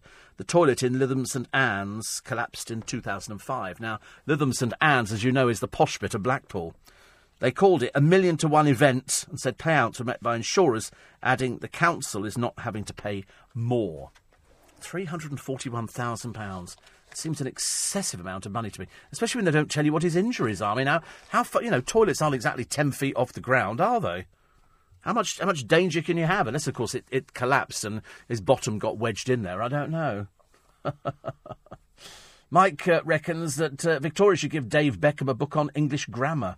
I know what she would, but normally they're, they're very keen on telling you exactly how much they've spent. They were certainly keen on telling you that they spent £250,000 on this, this teddy bear's picnic that he's having at the moment. I mean, you know, we haven't seen any pictures of the entertainment. We haven't seen any pictures of, you know, super duper food, people wearing gorgeous clothes. It all looks like they've just turned out. They, might, they could be sitting outside the garden of McDonald's. Seriously, you, you would have no idea looking at these pictures that it was sort of Davy Boy Beckham's birthday party. You would never know. You would never know. Uh, Nepal survivors struggling to get aid hit by delays. Uh, the few aid packages airdropped in these villages. I mean, surely they should be dropping tons of stuff. They've got £35 million, for goodness sake, handing out juice and water. You know, but that's great, but they need loads and loads of stuff. Loads and loads of stuff. And it's no good just going, oh, we can only drop a few things here and then we come back and drop it. No, do it now. Do it now ridiculous. £300 million was that fight of the century. The stars were jostling for the ringside seats. Uh, Beyonce stole the show. Who was it? Who was. I listened to a programme the other day, and I think Sue Perkins called Beyonce, you know, um, a, an icon for women. Uh, you know, a feminist icon. And the other women on the panel went, You are in a laugh, aren't you? There's nothing, you know, feminist icon. She said, Well, she's dragged herself up from nowhere and she's very, very successful. But uh, the cost of a ringside seat for the bout was £60,000. £60,000. Oh, they must have more money than sense. Lots of fans in Manila watch me. Oh, no, terribly disappointing. And so the MGM Grand, they're, they're now, they're so delighted at how much this made. One night, £300 million. One night. You don't even have to do a week or something like that. One night, 300 million quid. Imagine if they could bring people, you know, back from the other side. You know, you get people fighting. I don't know who I'd want to see fighting. Don't know. Frank Bruno wasn't much cop at it. So, I don't know. They've all gone, haven't they, all the, all the big fighters? I suppose you could use Tyson for something. He needs the money. Good Lord. I mean, he, God, boy, does he ever need the money. That's the man who managed to get through, I think, £60 million. And, uh, and they're saying, you know, he could always do with a little bit more, a little bit more. Um, I see that lovely picture here of uh, Kate Moss wearing a, a, fur coat, hoping it's not genuine fur. Uh, I wouldn't have thought that she was. And apparently, Ferne McCann, this is the foul mouth one in Towie. This is the one who every other word is a rude word, uh, is being lined up for her own reality show. What, with her boring life? Good Lord. I find that difficult to believe. Apparently, she's wowed bosses at TLC who want to repeat the success they had with Geordie Shore. Apparently, a source says Towie bosses are worried she's central. No, she's not. No, she's of no consequence to the programme at all. You could drop her today and nobody'd notice that she'd gone. She doesn't contribute anything to the programme. She's just foul mouthed, and foul mouthed doesn't equal anything at all, apart from get rid. So she's not central to anything. In fact, actually, that's very silly. A source says Towie bosses are worried she's central. The Towie bosses would never say anything like that. Nobody is central to that programme. You could literally drop them all and recast it. It wouldn't make any difference at all. Make no difference. And certainly not Ferne McCann. Good grief. You wouldn't want to see any, any reality show of what? Going round swearing. That's not clever, is it? And they've done it once. You can't do it again because the Geordie Shore thing was a bit unique. They're a bit, uh, they're a bit down market up there, and uh, Ferne McCann's just down market down here. So we don't need to see more of her on the television.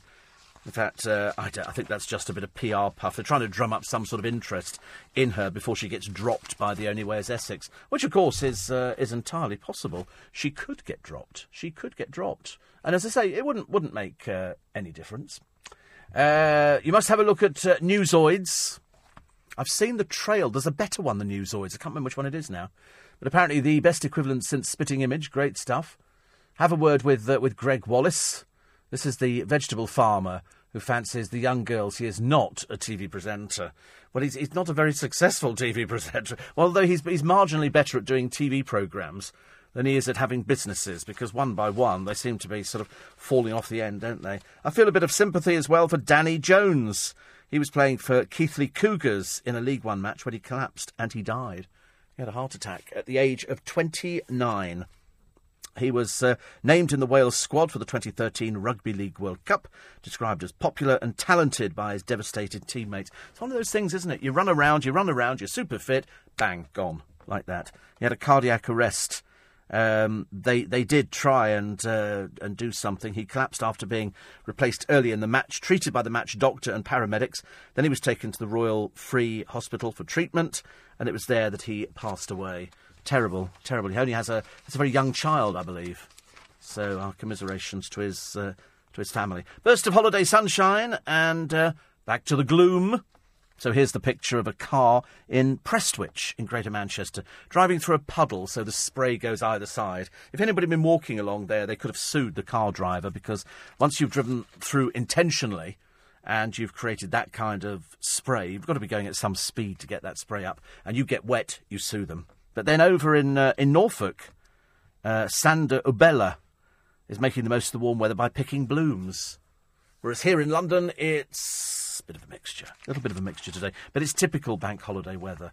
Typical. I wish I'd stayed in Southampton uh, the other day because the Queen Mary II, leading the Queen Elizabeth and the Queen Victoria, three, three big ships steaming out, as they say. This is uh, the uh, QM2 is Cunard's flagship. Queen Elizabeth and Queen Victoria arrived in Southampton as well, and so uh, all the people were lining the banks to wave. I mean, it's a super-looking ship. Super looking ship. I mean, it is absolutely enormous. This is to celebrate Cunard's 175th anniversary, but it's beautiful. I mean, really, you look at the picture of this ship, and then you sort of you realise the Titanic, and it's amazing how many. I was looking at some of the conspiracy theories over the Titanic, over it isn't really the Titanic, it was renamed and all this kind of stuff. And I thought, so it wasn't the Titanic went down. Who were the people on it then? Where have they vanished to? Taken up in a flying saucer, like the conspiracy theories over the royal baby. You know, they go, she definitely can't have given birth. She looks too healthy. The child doesn't look real. Is it a real child? I've never heard of uh, conspiracy theories about royal babies, but this one looks okay. George looked uh, looked great. Everybody was happy. Everybody was happy. Uh, so the right stuff not the television programme. Uh, these are, you know, the idea of the paper. Who actually came up with the idea of the paperclip? You know the post-it note, don't you?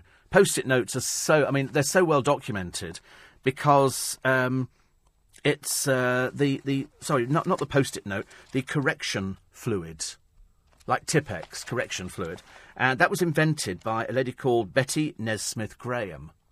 Ring a bell with anybody? Of course it does, doesn't it? You know exactly who her uh, son was because he found fame in the Monkees. He was Mike Nesmith. Anyway, his uh, his mum Betty was working as a secretary in a Texas bank in the 1950s when her poor typing skills got her into trouble. So she worked overtime one Christmas and noticed how the artist painting the window display would simply paint over any mistakes and wondered if she could do the same. So she mixed together some paint, used it to cover up her typos. Other secretaries started using her liquid paper. With help from her son Mike, she started production from the garage. Now, before she died, uh, she sold the company to Gillette in 1979 for £47.5 million.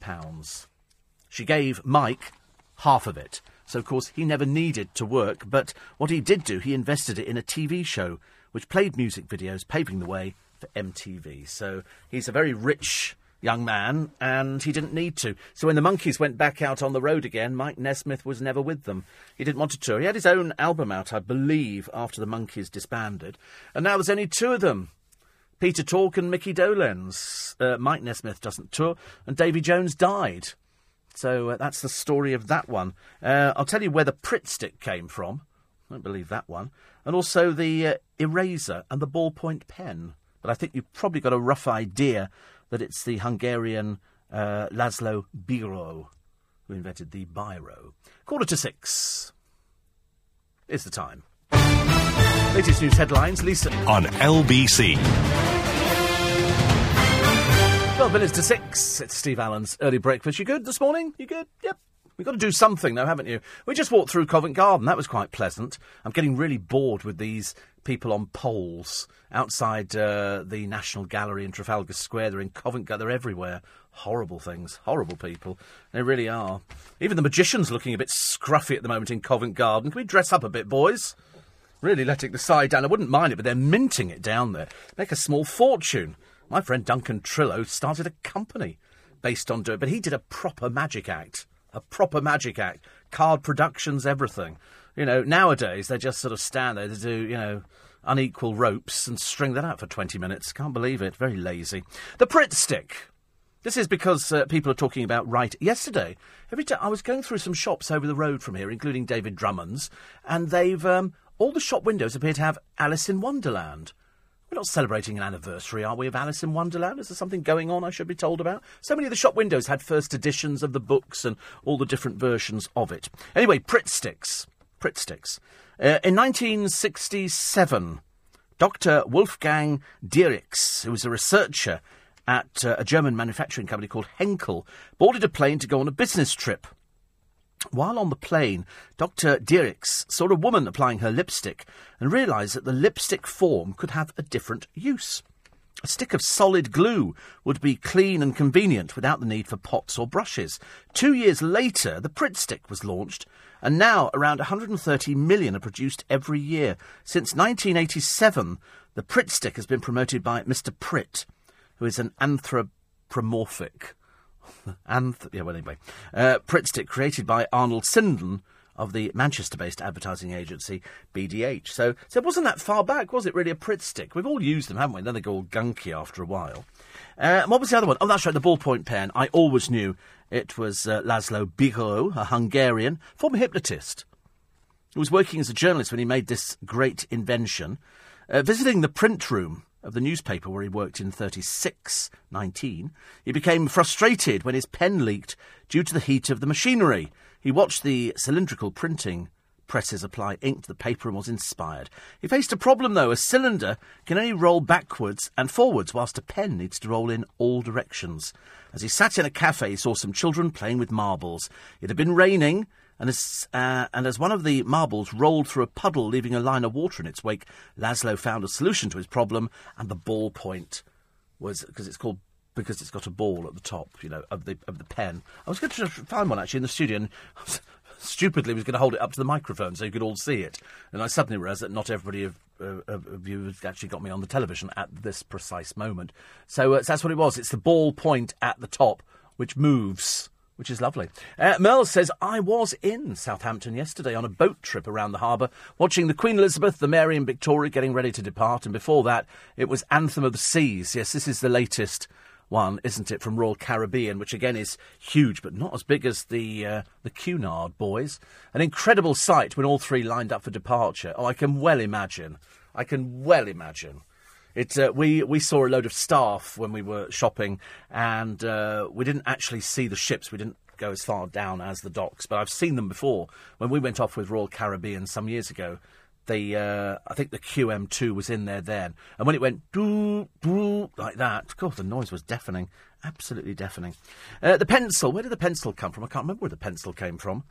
But apparently that was in the 16th century. An oak tree was knocked over. The uprooted tree revealed a deposit of a mysterious black substance the locals nicknamed wad. Wad. W A D D. Farmers working in nearby fields realised that this material was useful for marking their sheep and started wrapping sticks of it in wool to prevent it from dirtying them.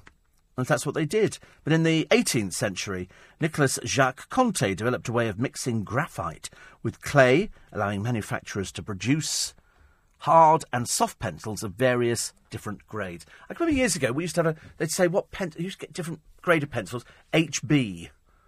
I can't remember what HB stood hard or something. I don't know. Whatever it was, we used to have all these different pencils. just used to love them. I used to love a pencil. Used to love a pencil.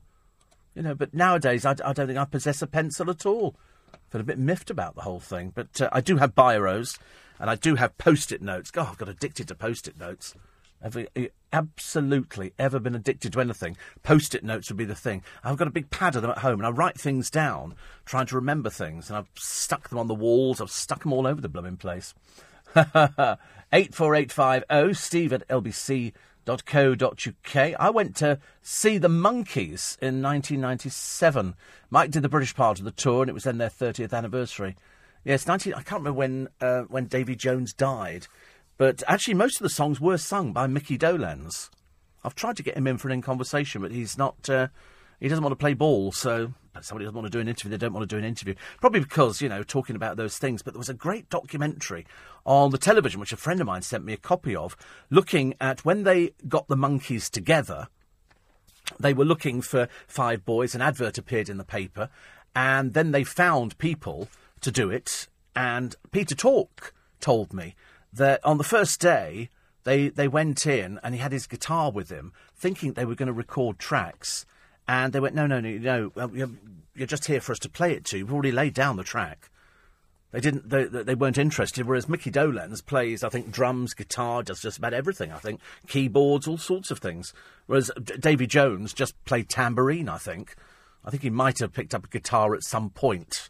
I don't think it went very far. But everything was done for them. They'd already decided on the songs that they were going to sing, and so the Monkees didn't have any say. They were the original manufactured band. But still interesting. But when you watch them, you'll discover that Mickey Dolenz sings most of the main the main songs, the hits of which they had. The biggest, of course, being the Neil Diamond I'm a Believer, which was a big hit for him, and then the Monkees took it over and uh, now it's sung at rugby matches just about everywhere. You can't go to a pub around our way for rugby day and not hear a disco belting out, you know, songs that the Monkees had. Daydream Believer. People just love it. We're on sleepy Jean. Oh, what can... And everybody sings along to it. I've even been known to do it myself. So I should imagine Jimmy in West Lancashire in 1997 must have enjoyed that very much indeed. They were, they were just sort of a fun band, weren't they? Just a fun sort of band. Um, I think um, the the ne- Rose would be a good name, Steve. Do you think Rose would be a good name?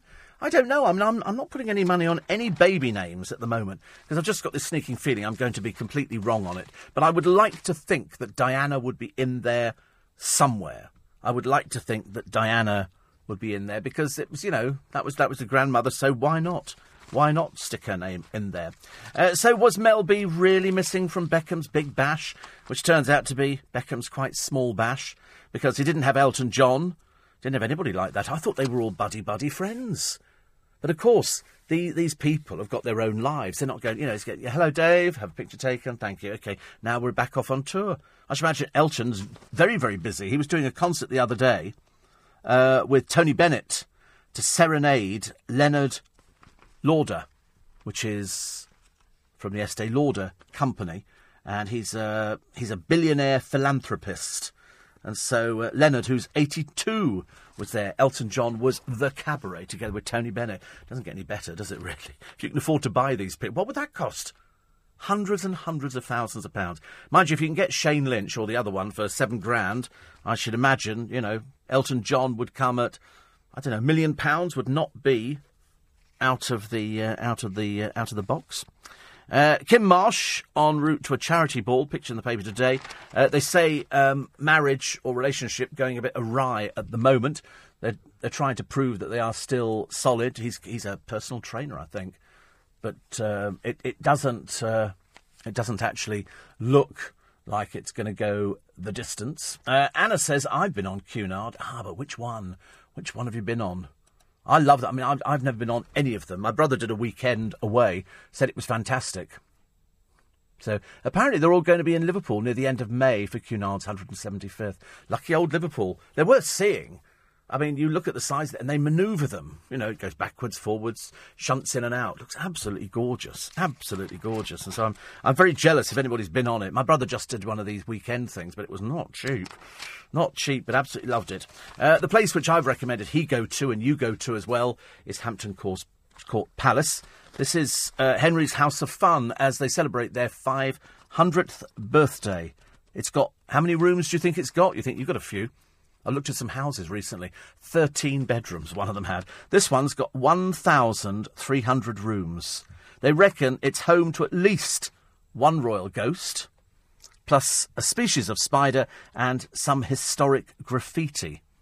Historic graffiti. You can find historic graffiti in St Paul's Cathedral. If you climb to the top, at one point you go through a little tiny, little tiny um, stone staircase, and Wren's Sculptors, sculptors, stonemasons, sculptors. The stonemasons had chipped things into the wall. Look very nice, actually. It's very good. That's another thing worth doing, but only if you are not of a, a nervous disposition, if you don't mind hanging over the great dome and looking down onto the floor below. Very scary. 1086, the Domesday Book, listed Hampton Court at the centre of an estate of 4,000 acres.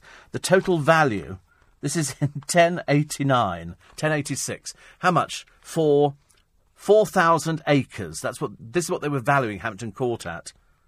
39 pounds. 39 pounds. I'm sorry, is that all it costs? Yep, 39 pounds and you get Hampton Court. You get 4,000 acres and you get, I mean, good lord, I mean, it's just amazing. Absolutely amazing. £39 was a separate pigeon house to provide meat in winter, and the estate employed a full time baker as well as a chaplain. 39 quid. That's all. Listen, coming up very shortly, the news at six o'clock on LBC, and uh, we'll tell you more about Henry's House of Fun. Plus, we'll go through the main stories. The diabetes bill, which is rocketed to 10 billion a year, as we predicted. I said it would because more and more people are becoming diabetic. Kelly's telly comedy flop faces chop. Not my words. I wish I'd been clever enough to think of them. This is poor Kelly Brook over in America. The show is just dying, I'm afraid. Uh, star Craig has quit to uh, to go and do more of Red Dwarf, which is what we guessed. Um, Mr., Mrs., and now Mix, MX, and that's for transgender people. Uh, all over for Tiger Woods and his Olympic birdie. Female dogs are the friendliest. And Downton Abbey's Lady Mary, huge hit in America. Why? Because she's got a posh accent. And that sells it to just about everybody. News at 6 is next. I'm Steve Allen. This is LBC. This is LBC, leading Britain's conversation with Steve Allen. Tweet at LBC. Text 84850. Steve Allen on LBC. Morning, everybody. Nice to be company. I'm just looking at the uh, the Duchess coming out uh, of the hospital with this baby. Do you think it's real? the only reason I asked it doesn't seem to move or anything. It could be, perhaps it was just having either a really, really deep sleep or it was one of these prosthetic babies. Anyway, the family have got to meet the baby. It's going to be worth about a billion in uh, terms of how many people are going to be buying a piece of merchandise. Do we still buy merchandise? I'm not sure we do. The last merchandise I've got is Diana and Charles and their commemorative mugs. Actually, I tell you what I found the other day, a shop in London who is framing the roses, the, uh, sorry, the, uh, the poppies from the Tower of London. And I thought, now that's a clever bit of enterprise, if ever there was one. Mr. and Mrs. and now Mix to cover transgender people. And I've just realised I've been drinking. I was. Uh, we went to um, Selfridges yesterday because I bought my brother some uh, some capsules for his Nespresso machine because he said he couldn't buy them. He bought the wrong ones, apparently. How you can manage to buy the wrong capsules, I've got no. idea. They only make one sort of capsule, and um, and I was as we were walking through, I was suddenly aware of how many companies fall under one umbrella. So, for example. In the case of Estee Lauder, they own lots of different companies, all separately branded. All separately branded. So they own lots of different. I think they own Mac and various other places as well. And I remember thinking, are people aware of this? The answer is not. And I've been drinking recently water. I do. I have not drunk out of a tap for goodness knows how many years. I tend to buy bottled water, and I've just gone on to one called Smart Water, Glacéau Smart Water. And I was just looking at it, thinking, I don't know, it's a nice shaped bottle. It's just a bottle of water. I don't know how much it costs because I buy a case of it every so often. It's about four pounds for a case. That's what I'm paying for it. And then I looked down on the side of it, Coca-Cola Enterprises Limited. So it's it's obviously falls. It's again, it's a, it's an umbrella company. So Coca-Cola own it, and they've probably got this as well. But they don't put the Coca-Cola thing on there. And I wonder actually if you're aware of how many companies are like that. For example, a lot of funeral directors all fit under, I think, about three or four insurance companies, but they leave them with what they think are family names. So you know, Dombey and Sons might, you know, really be Sun Alliance, but if you thought it was Sun Alliance, you wouldn't think you were getting such good value. So they keep it as a family. They keep it looking as if it's a family-run outfit, but mainly they fall under the insurance companies. And I think I think it's the four big insurance companies have most of the company's funeral directors uh, tied into them. So uh, I just thought about that then, thinking at how many different companies Estee Lauder own, and it, and it seriously is an awful lot of companies, an awful lot. Uh, 84850, Steve at LBC. Did you hear the one about NASA, who spent millions trying to reinvent the ballpoint pen to work in space, and then the Russians solved it with we use a pencil? Have you seen that uh, that ballpoint pen that writes upside down? I've seen one of those before. That that came out as one of those uh, sort of inventions that you were never going to be using anywhere soon. I did go out the other day. Which I was trying to find something about. There was nothing I could I bought, so I just bought capsules for my brother. And I looked at a few other things, and nothing I really needed. But yet, on a Sunday in London, you can't go shopping till 12. They open at about half past 11, but you can't actually buy anything. And at 12 o'clock, all hell breaks loose because all the tills open at the same time. And the operating system, I think, in Selfridges is Windows. So consequently, it runs very slow on a Sunday morning as everybody's till comes online because you don't know why can't they just open normal time and then just serve us? Can we do away with this silly Sunday shopping, you know, licensing laws and everything? We just don't need it. Uh, 84850 steve at lbc.co.uk. Front pages of the papers. You know that wine could ruin your waistline. People always say to me, if you really want to lose weight, stop drinking. Stop drinking for a month and the weight will fall off you. You go, you think so? I don't know. I said because it can't it can't be food because I don't really eat that much food. I do eat. I'm not sort of you know one of these people who stints on it. I, I do eat and I do like my my food, but uh, I'm not sure whether or not you know I want to sort of lose that much weight. It can be done. I don't want to I don't want you to think that I'm sort of offering some excuses as to why I, I haven't lost weight up until now because I'm constantly being told to lose weight. Uh, 84850. Uh, Amy from Bromsgrove hopes they don't call the baby Alice Diana because they could shorten it to Aldi or Aldi. Uh, as you've just heard, though, on the news, I think they're going to use the, the, name Diana, but I think it will be a middle name. I mean, that would be nice, wouldn't it? To actually use his, his mum's name in the baby. But they're definitely moving out of town. They're moving to Norfolk. So we've spent millions doing up Ken Palace, and uh, nobody's going to be there. But I'm assuming it'll be fully staffed. That's how it works. Uh, Noreen says tragic about the young rugby player. Went off to play a match, didn't come back. Yes, 29 years old. I mean, that's that's just, you know, sometimes people have got these anomalies in their body and it just takes one thing to push it over the edge. Uh, Charlotte, I like, and I'm hoping Diana is included. Yes, I have a goddaughter called Charlotte, so that would be good. Davy Jones died February 2012. Close friend of Peter Noone, who was um, the one who sang No Milk Today, Herman's Hermits who just embarked on a UK tour. We wondered if he would fly home for the funeral. He didn't. Pencils are graded by graphite. See, look at that. Mine of information today, Noreen. Mine of information. So Peter Noone, Oh right, didn't come back for the funeral. I tell you what, I was shocked when that when that came through that Davy Jones had died. You know, certain people. I got uh, news the other day that uh, a friend of mine from ages ago had just died, and it was passed on by one of our other radio stations here. And it, it never sort of hits you properly, does it? I've got two two weddings to go to this year, only two so far, but uh, hopefully no no more funerals. Thank you very much indeed. Uh, Germans will never forget the unfathomable horrors inflicted at the Nazi death camps, so said Angela Merkel at a ceremony commemorating the 70th anniversary of the liberation of Dachau. Uh, Miss Merkel gave a moving speech at the former concentration camp to 120 elderly survivors from 20 countries and six US soldiers who helped liberate Dachau. She linked arms with a survivor, Max Mannheimer, an author and painter who lost his entire family in the Holocaust. Very moving when you see these people because they, you know, the, the numbers dwindle as each and every year goes by. Each and every year goes by, and there are less and less people. 120 survivors from Dachau. Nice picture of Elton John with uh, with the gorgeous Elizabeth Hurley and Tony Bennett, who looks amazing for his age. Uh, Tony Bennett, and I can't even imagine how old he is. But Sir Elton John is 68. Well, he doesn't look 68, and I don't think he behaves at uh, at 68. Front pages of the papers, the Mail, the ones who've gone mad today on their picture souvenirs uh, with this baby, who, as I say, could be a prosthetic. It just slept through everything. We didn't open eyes. We didn't do anything unless the baby was going. I'm not opening my eyes. I'm not opening my eyes. And so they've got page upon page upon page. Uh, the Russians say a surrogate gave birth for Kate. I mean, you can't make up some of these stories. I mean, you've got to, got to give them credit where, where credit is due. Uh, William now wants to hide his family of four away. I think he's more than happy to sort of to stay away until he's needed.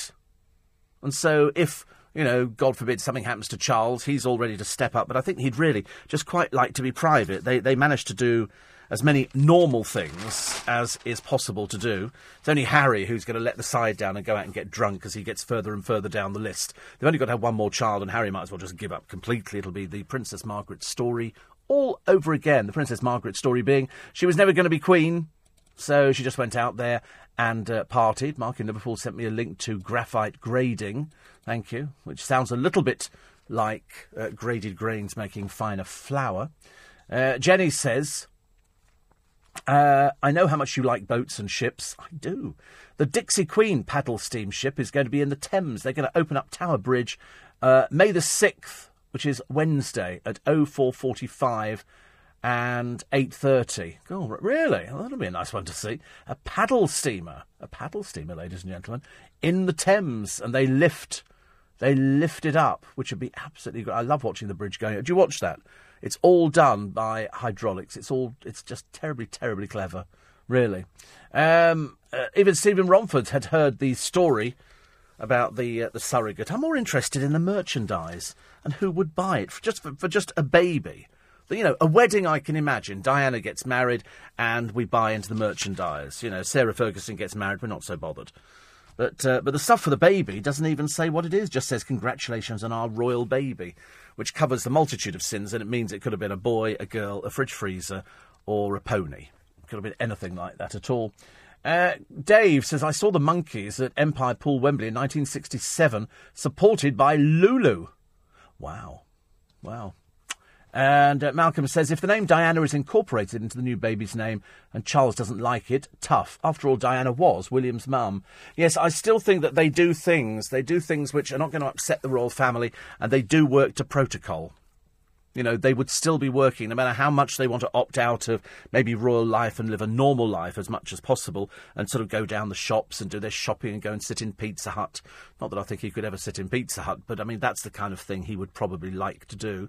Uh, I'm afraid he's sort of governed by what the royal family say. It's been it's been steeped in history for many many years, and they have to they have to sort of work it that way. I mean, Charles might not like Diana's name being used, but I think even he might have to accept that the British public would like a future royal princess uh, to carry the name of Wills's mother. Simple as that. LBC News Time. It's six fifteen. Steve Allen on LBC. Morning, everybody. Coming up to 20 minutes past six. So, Nick and the team are out battle bus this morning, being uh, Bank Holiday Monday. They're in Ramsgate. And Lisa Aziz will be here just after half past with the morning news. Actually, looking at the the uh, the story of the royal baby and how it now pushes Harry further back down the line, it was very interesting to note that uh, Princess Margaret, who was always in the shadow of her sister. She was never going to be queen. The problems of being the spare princess were, were quite obvious. She could be so rude to people. There is a classic story. Um, I think actually uh, they were having a, a dinner parties, and Twiggy because you know that the royal family have these dinner parties every so often. I know this because I've spoken to people who've been, and uh, every so often the Queen and the Duke of Edinburgh will have a will have a party. I've told this story before. And this particular lady said, you know, they obviously go through the newspapers and go, let's invite these people round. So they have what they call an informal dinner. Well, it's it's as informal as they're allowed to go. And uh, I can remember this particular guest was sitting next to Prince Philip, who leant over at one point before before pudding and said, "And we're having Spotted Dick." A bit of a treat for the royal family, I suppose. Spotted Dick and custard, very exciting. But uh, Princess Margaret was sitting next to Twiggy, and for two hours she point, sitting next to her, pointedly ignored her, until after two hours the princess turned to her and said haughtily, "And who are you?" And Twiggy said, "Well, I'm Leslie Hornby, ma'am, but people call me Twiggy." Margaret looked at her and said, "How unfortunate," and turned her back. I mean, she was like that. She was she was incredibly rude. She was only five foot tall, and yet the abiding picture that we have of, of Princess Margaret was of a, an old lady in a wheelchair with big dark glasses on, with a blanket over her, sitting outside Clarence House. When I think backstairs, Billy leans over and says, "Wave now, wave now," and so she waved, and that that was it. I think it probably hastened her end. She had a fondness for drink, and uh, and she loved a cigarette and she had sort of a, a, bit of a wasted life, actually. a bit of a wasted life. Among her regular uh, recipients of her rudeness was her own mother, the Queen Mother. A close family friend, Prudence, Lady Penn, once said to her, I can't bear to see the way Princess Margaret treats you. And the Queen Mother replied, You mustn't worry about that. I'm quite used to it. She was quite resilient, I think, the Queen Mother. Quite resilient. But uh, lots of people, you know, talked about her cavorting on the Isle of Mustique in the company of Roddy Llewellyn, 17 years her junior. There were lots of stories about that one. Uh, Lord Snowdon ended in divorce. Margaret then went into hospital suffering from alcoholic hepatitis. And um, there were all sorts of things. She collected coral, apparently, and shells. She had a, a collection of shells. I don't know why. But anyway, let, us hope that uh, that Harry doesn't go off the rails, which is what people are saying. They're saying because you know now there's no ch- he's got nothing really to look forward to. Poor soul. He's just got to get on with his life. Hopefully, find a girlfriend who will become his wife, and then he can have children. But uh, it's always going to be wills, isn't it? Unless, of course, this is this is a little bit of, of playing by the royal family. So if Wills and Kate go off to Norfolk and have a quiet life, perhaps they can push Harry a little bit more and go, look, Harry's still here. Harry's here. Whether it's going to work, I don't know. Let's have a look at the front pages, shall we? Let's see what uh, what you're waking up to today. If indeed you want to wake up today, being a bank holiday, nothing you've got to get up for unless you are having to get up for work. Uh, 84850 steve at lbc.co.uk. Uh, the paste, space story about pencils is wrong. The lead in the pencils would cause a danger of short circuits if the tip snapped, as it was conductor. Hence, hence uh, why the pen was designed. I think it was only supposed to be a joke. I don't think it was supposed to be supposed to be serious. Daily Mail this morning got a picture of this this sleeping baby who, frankly, didn't didn't move, didn't move in all the time. They weren't out there for very long, but literally didn't move. It just there was no flickering of the eye, no no nothing at all. It just sort of was there, fast asleep in the same position. She appeared to be holding. I thought she was operating it from behind. And from now, for now, my audience for the Queen is the Daily Mail's headline. Uh, the Daily Mirror today. Harry, my niece is a real beauty, so they're trying to bring Harry into it. What do you think, Harry? What do you think? There's got to be the obligatory photograph, hasn't there? Which will be with George and with baby no name. So, which Star Wars character are you? You can take their test, and maybe the maybe the Force will be with you. But it is May the fourth today. Plus, Delia says I'm voting for Labour to save the NHS haven't seen Delia on the television for ages, have we? Uh, Corrie rocked after Craig Charles became the second star to quit in two days. They wouldn't be rocked. They, listen, nobody is bigger than the soap. Okay, nobody's bigger than the soap. Auntie Pip pops in on the princess, and uh, backers think Ed is off his rock er. Plus, uh, Blues landslide in the Premier race. The Chelsea champs with three games left. Chelsea won, Crystal Palace nil. Daily Express, UKIP will deliver an election shock. Nigel Farage hits out, and you can talk to him. Today on LBC after nine o'clock, he's going to be with Nick Ferrari down in Ramsgate. Why wine could ruin your waistline. And uh, the diabetes bill, which we predicted some years ago, rocketing to £10 billion a year. Four million Brits, I'm one of those statistics, affected by the illness. And uh, Uh, experts say millions of Brits are not getting the help they need to manage the illness, which is eating up a tenth of the NHS budget.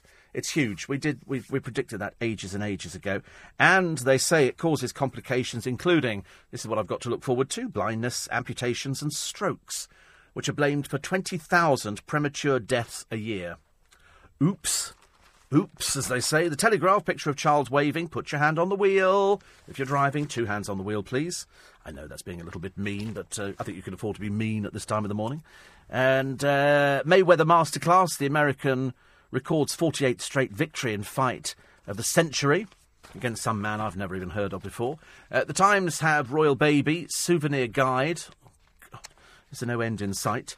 And uh, teachers are receiving death threats and dead animals are being thrown into playgrounds after the Trojan horse scandal. Muslim radicals behind the original plot are urging communities to attack schools that tackle homophobia an education conference. Good Lord, honestly, they've gone quite mad, haven't they? Completely round the bend. And win the right to govern, Miliband is warned, and the independent Tory election chief's firm aim to expand private health care. Chelsea win the Premier League, blue heaven, they say, and the head teacher telling of death threats and mutilated cats in the playground. Just about it for this morning. I hope you have a fantastic bank holiday. I hope that uh, even if we get a little bit of rain, it's not going to, to dampen the enthusiasm that we have for getting away you know, with just about anything today, and you can go out there and enjoy yourself. So it doesn't matter whether you take a riverboat cruise, go down to Greenwich, have a cup of tea, or just sit there in a park taking it all in. Take your umbrella just in case it gets a bit wet. And then later on, we will have rain overnight, and that'll take us into Tuesday. But short week, because it's going to be electioneering all the way. I suspect you're not going to be able to get away from any of the candidates. They're going to be on LBC, they're going to be on the television, they're going to be in the newspapers. At, uh, whether they'll still run with Royal Baby tomorrow remains to be seen. So have a nice day. There will be a free podcast for you. We, made a little editorial decision. So there'll be a little free podcast for you up. And if you go to the LBC website, which is lbc.co.uk, you could download the LBC app, which not only works for iPhones, but now Android phones too. And you can learn how to podcast as well because this programme will be available as a podcast.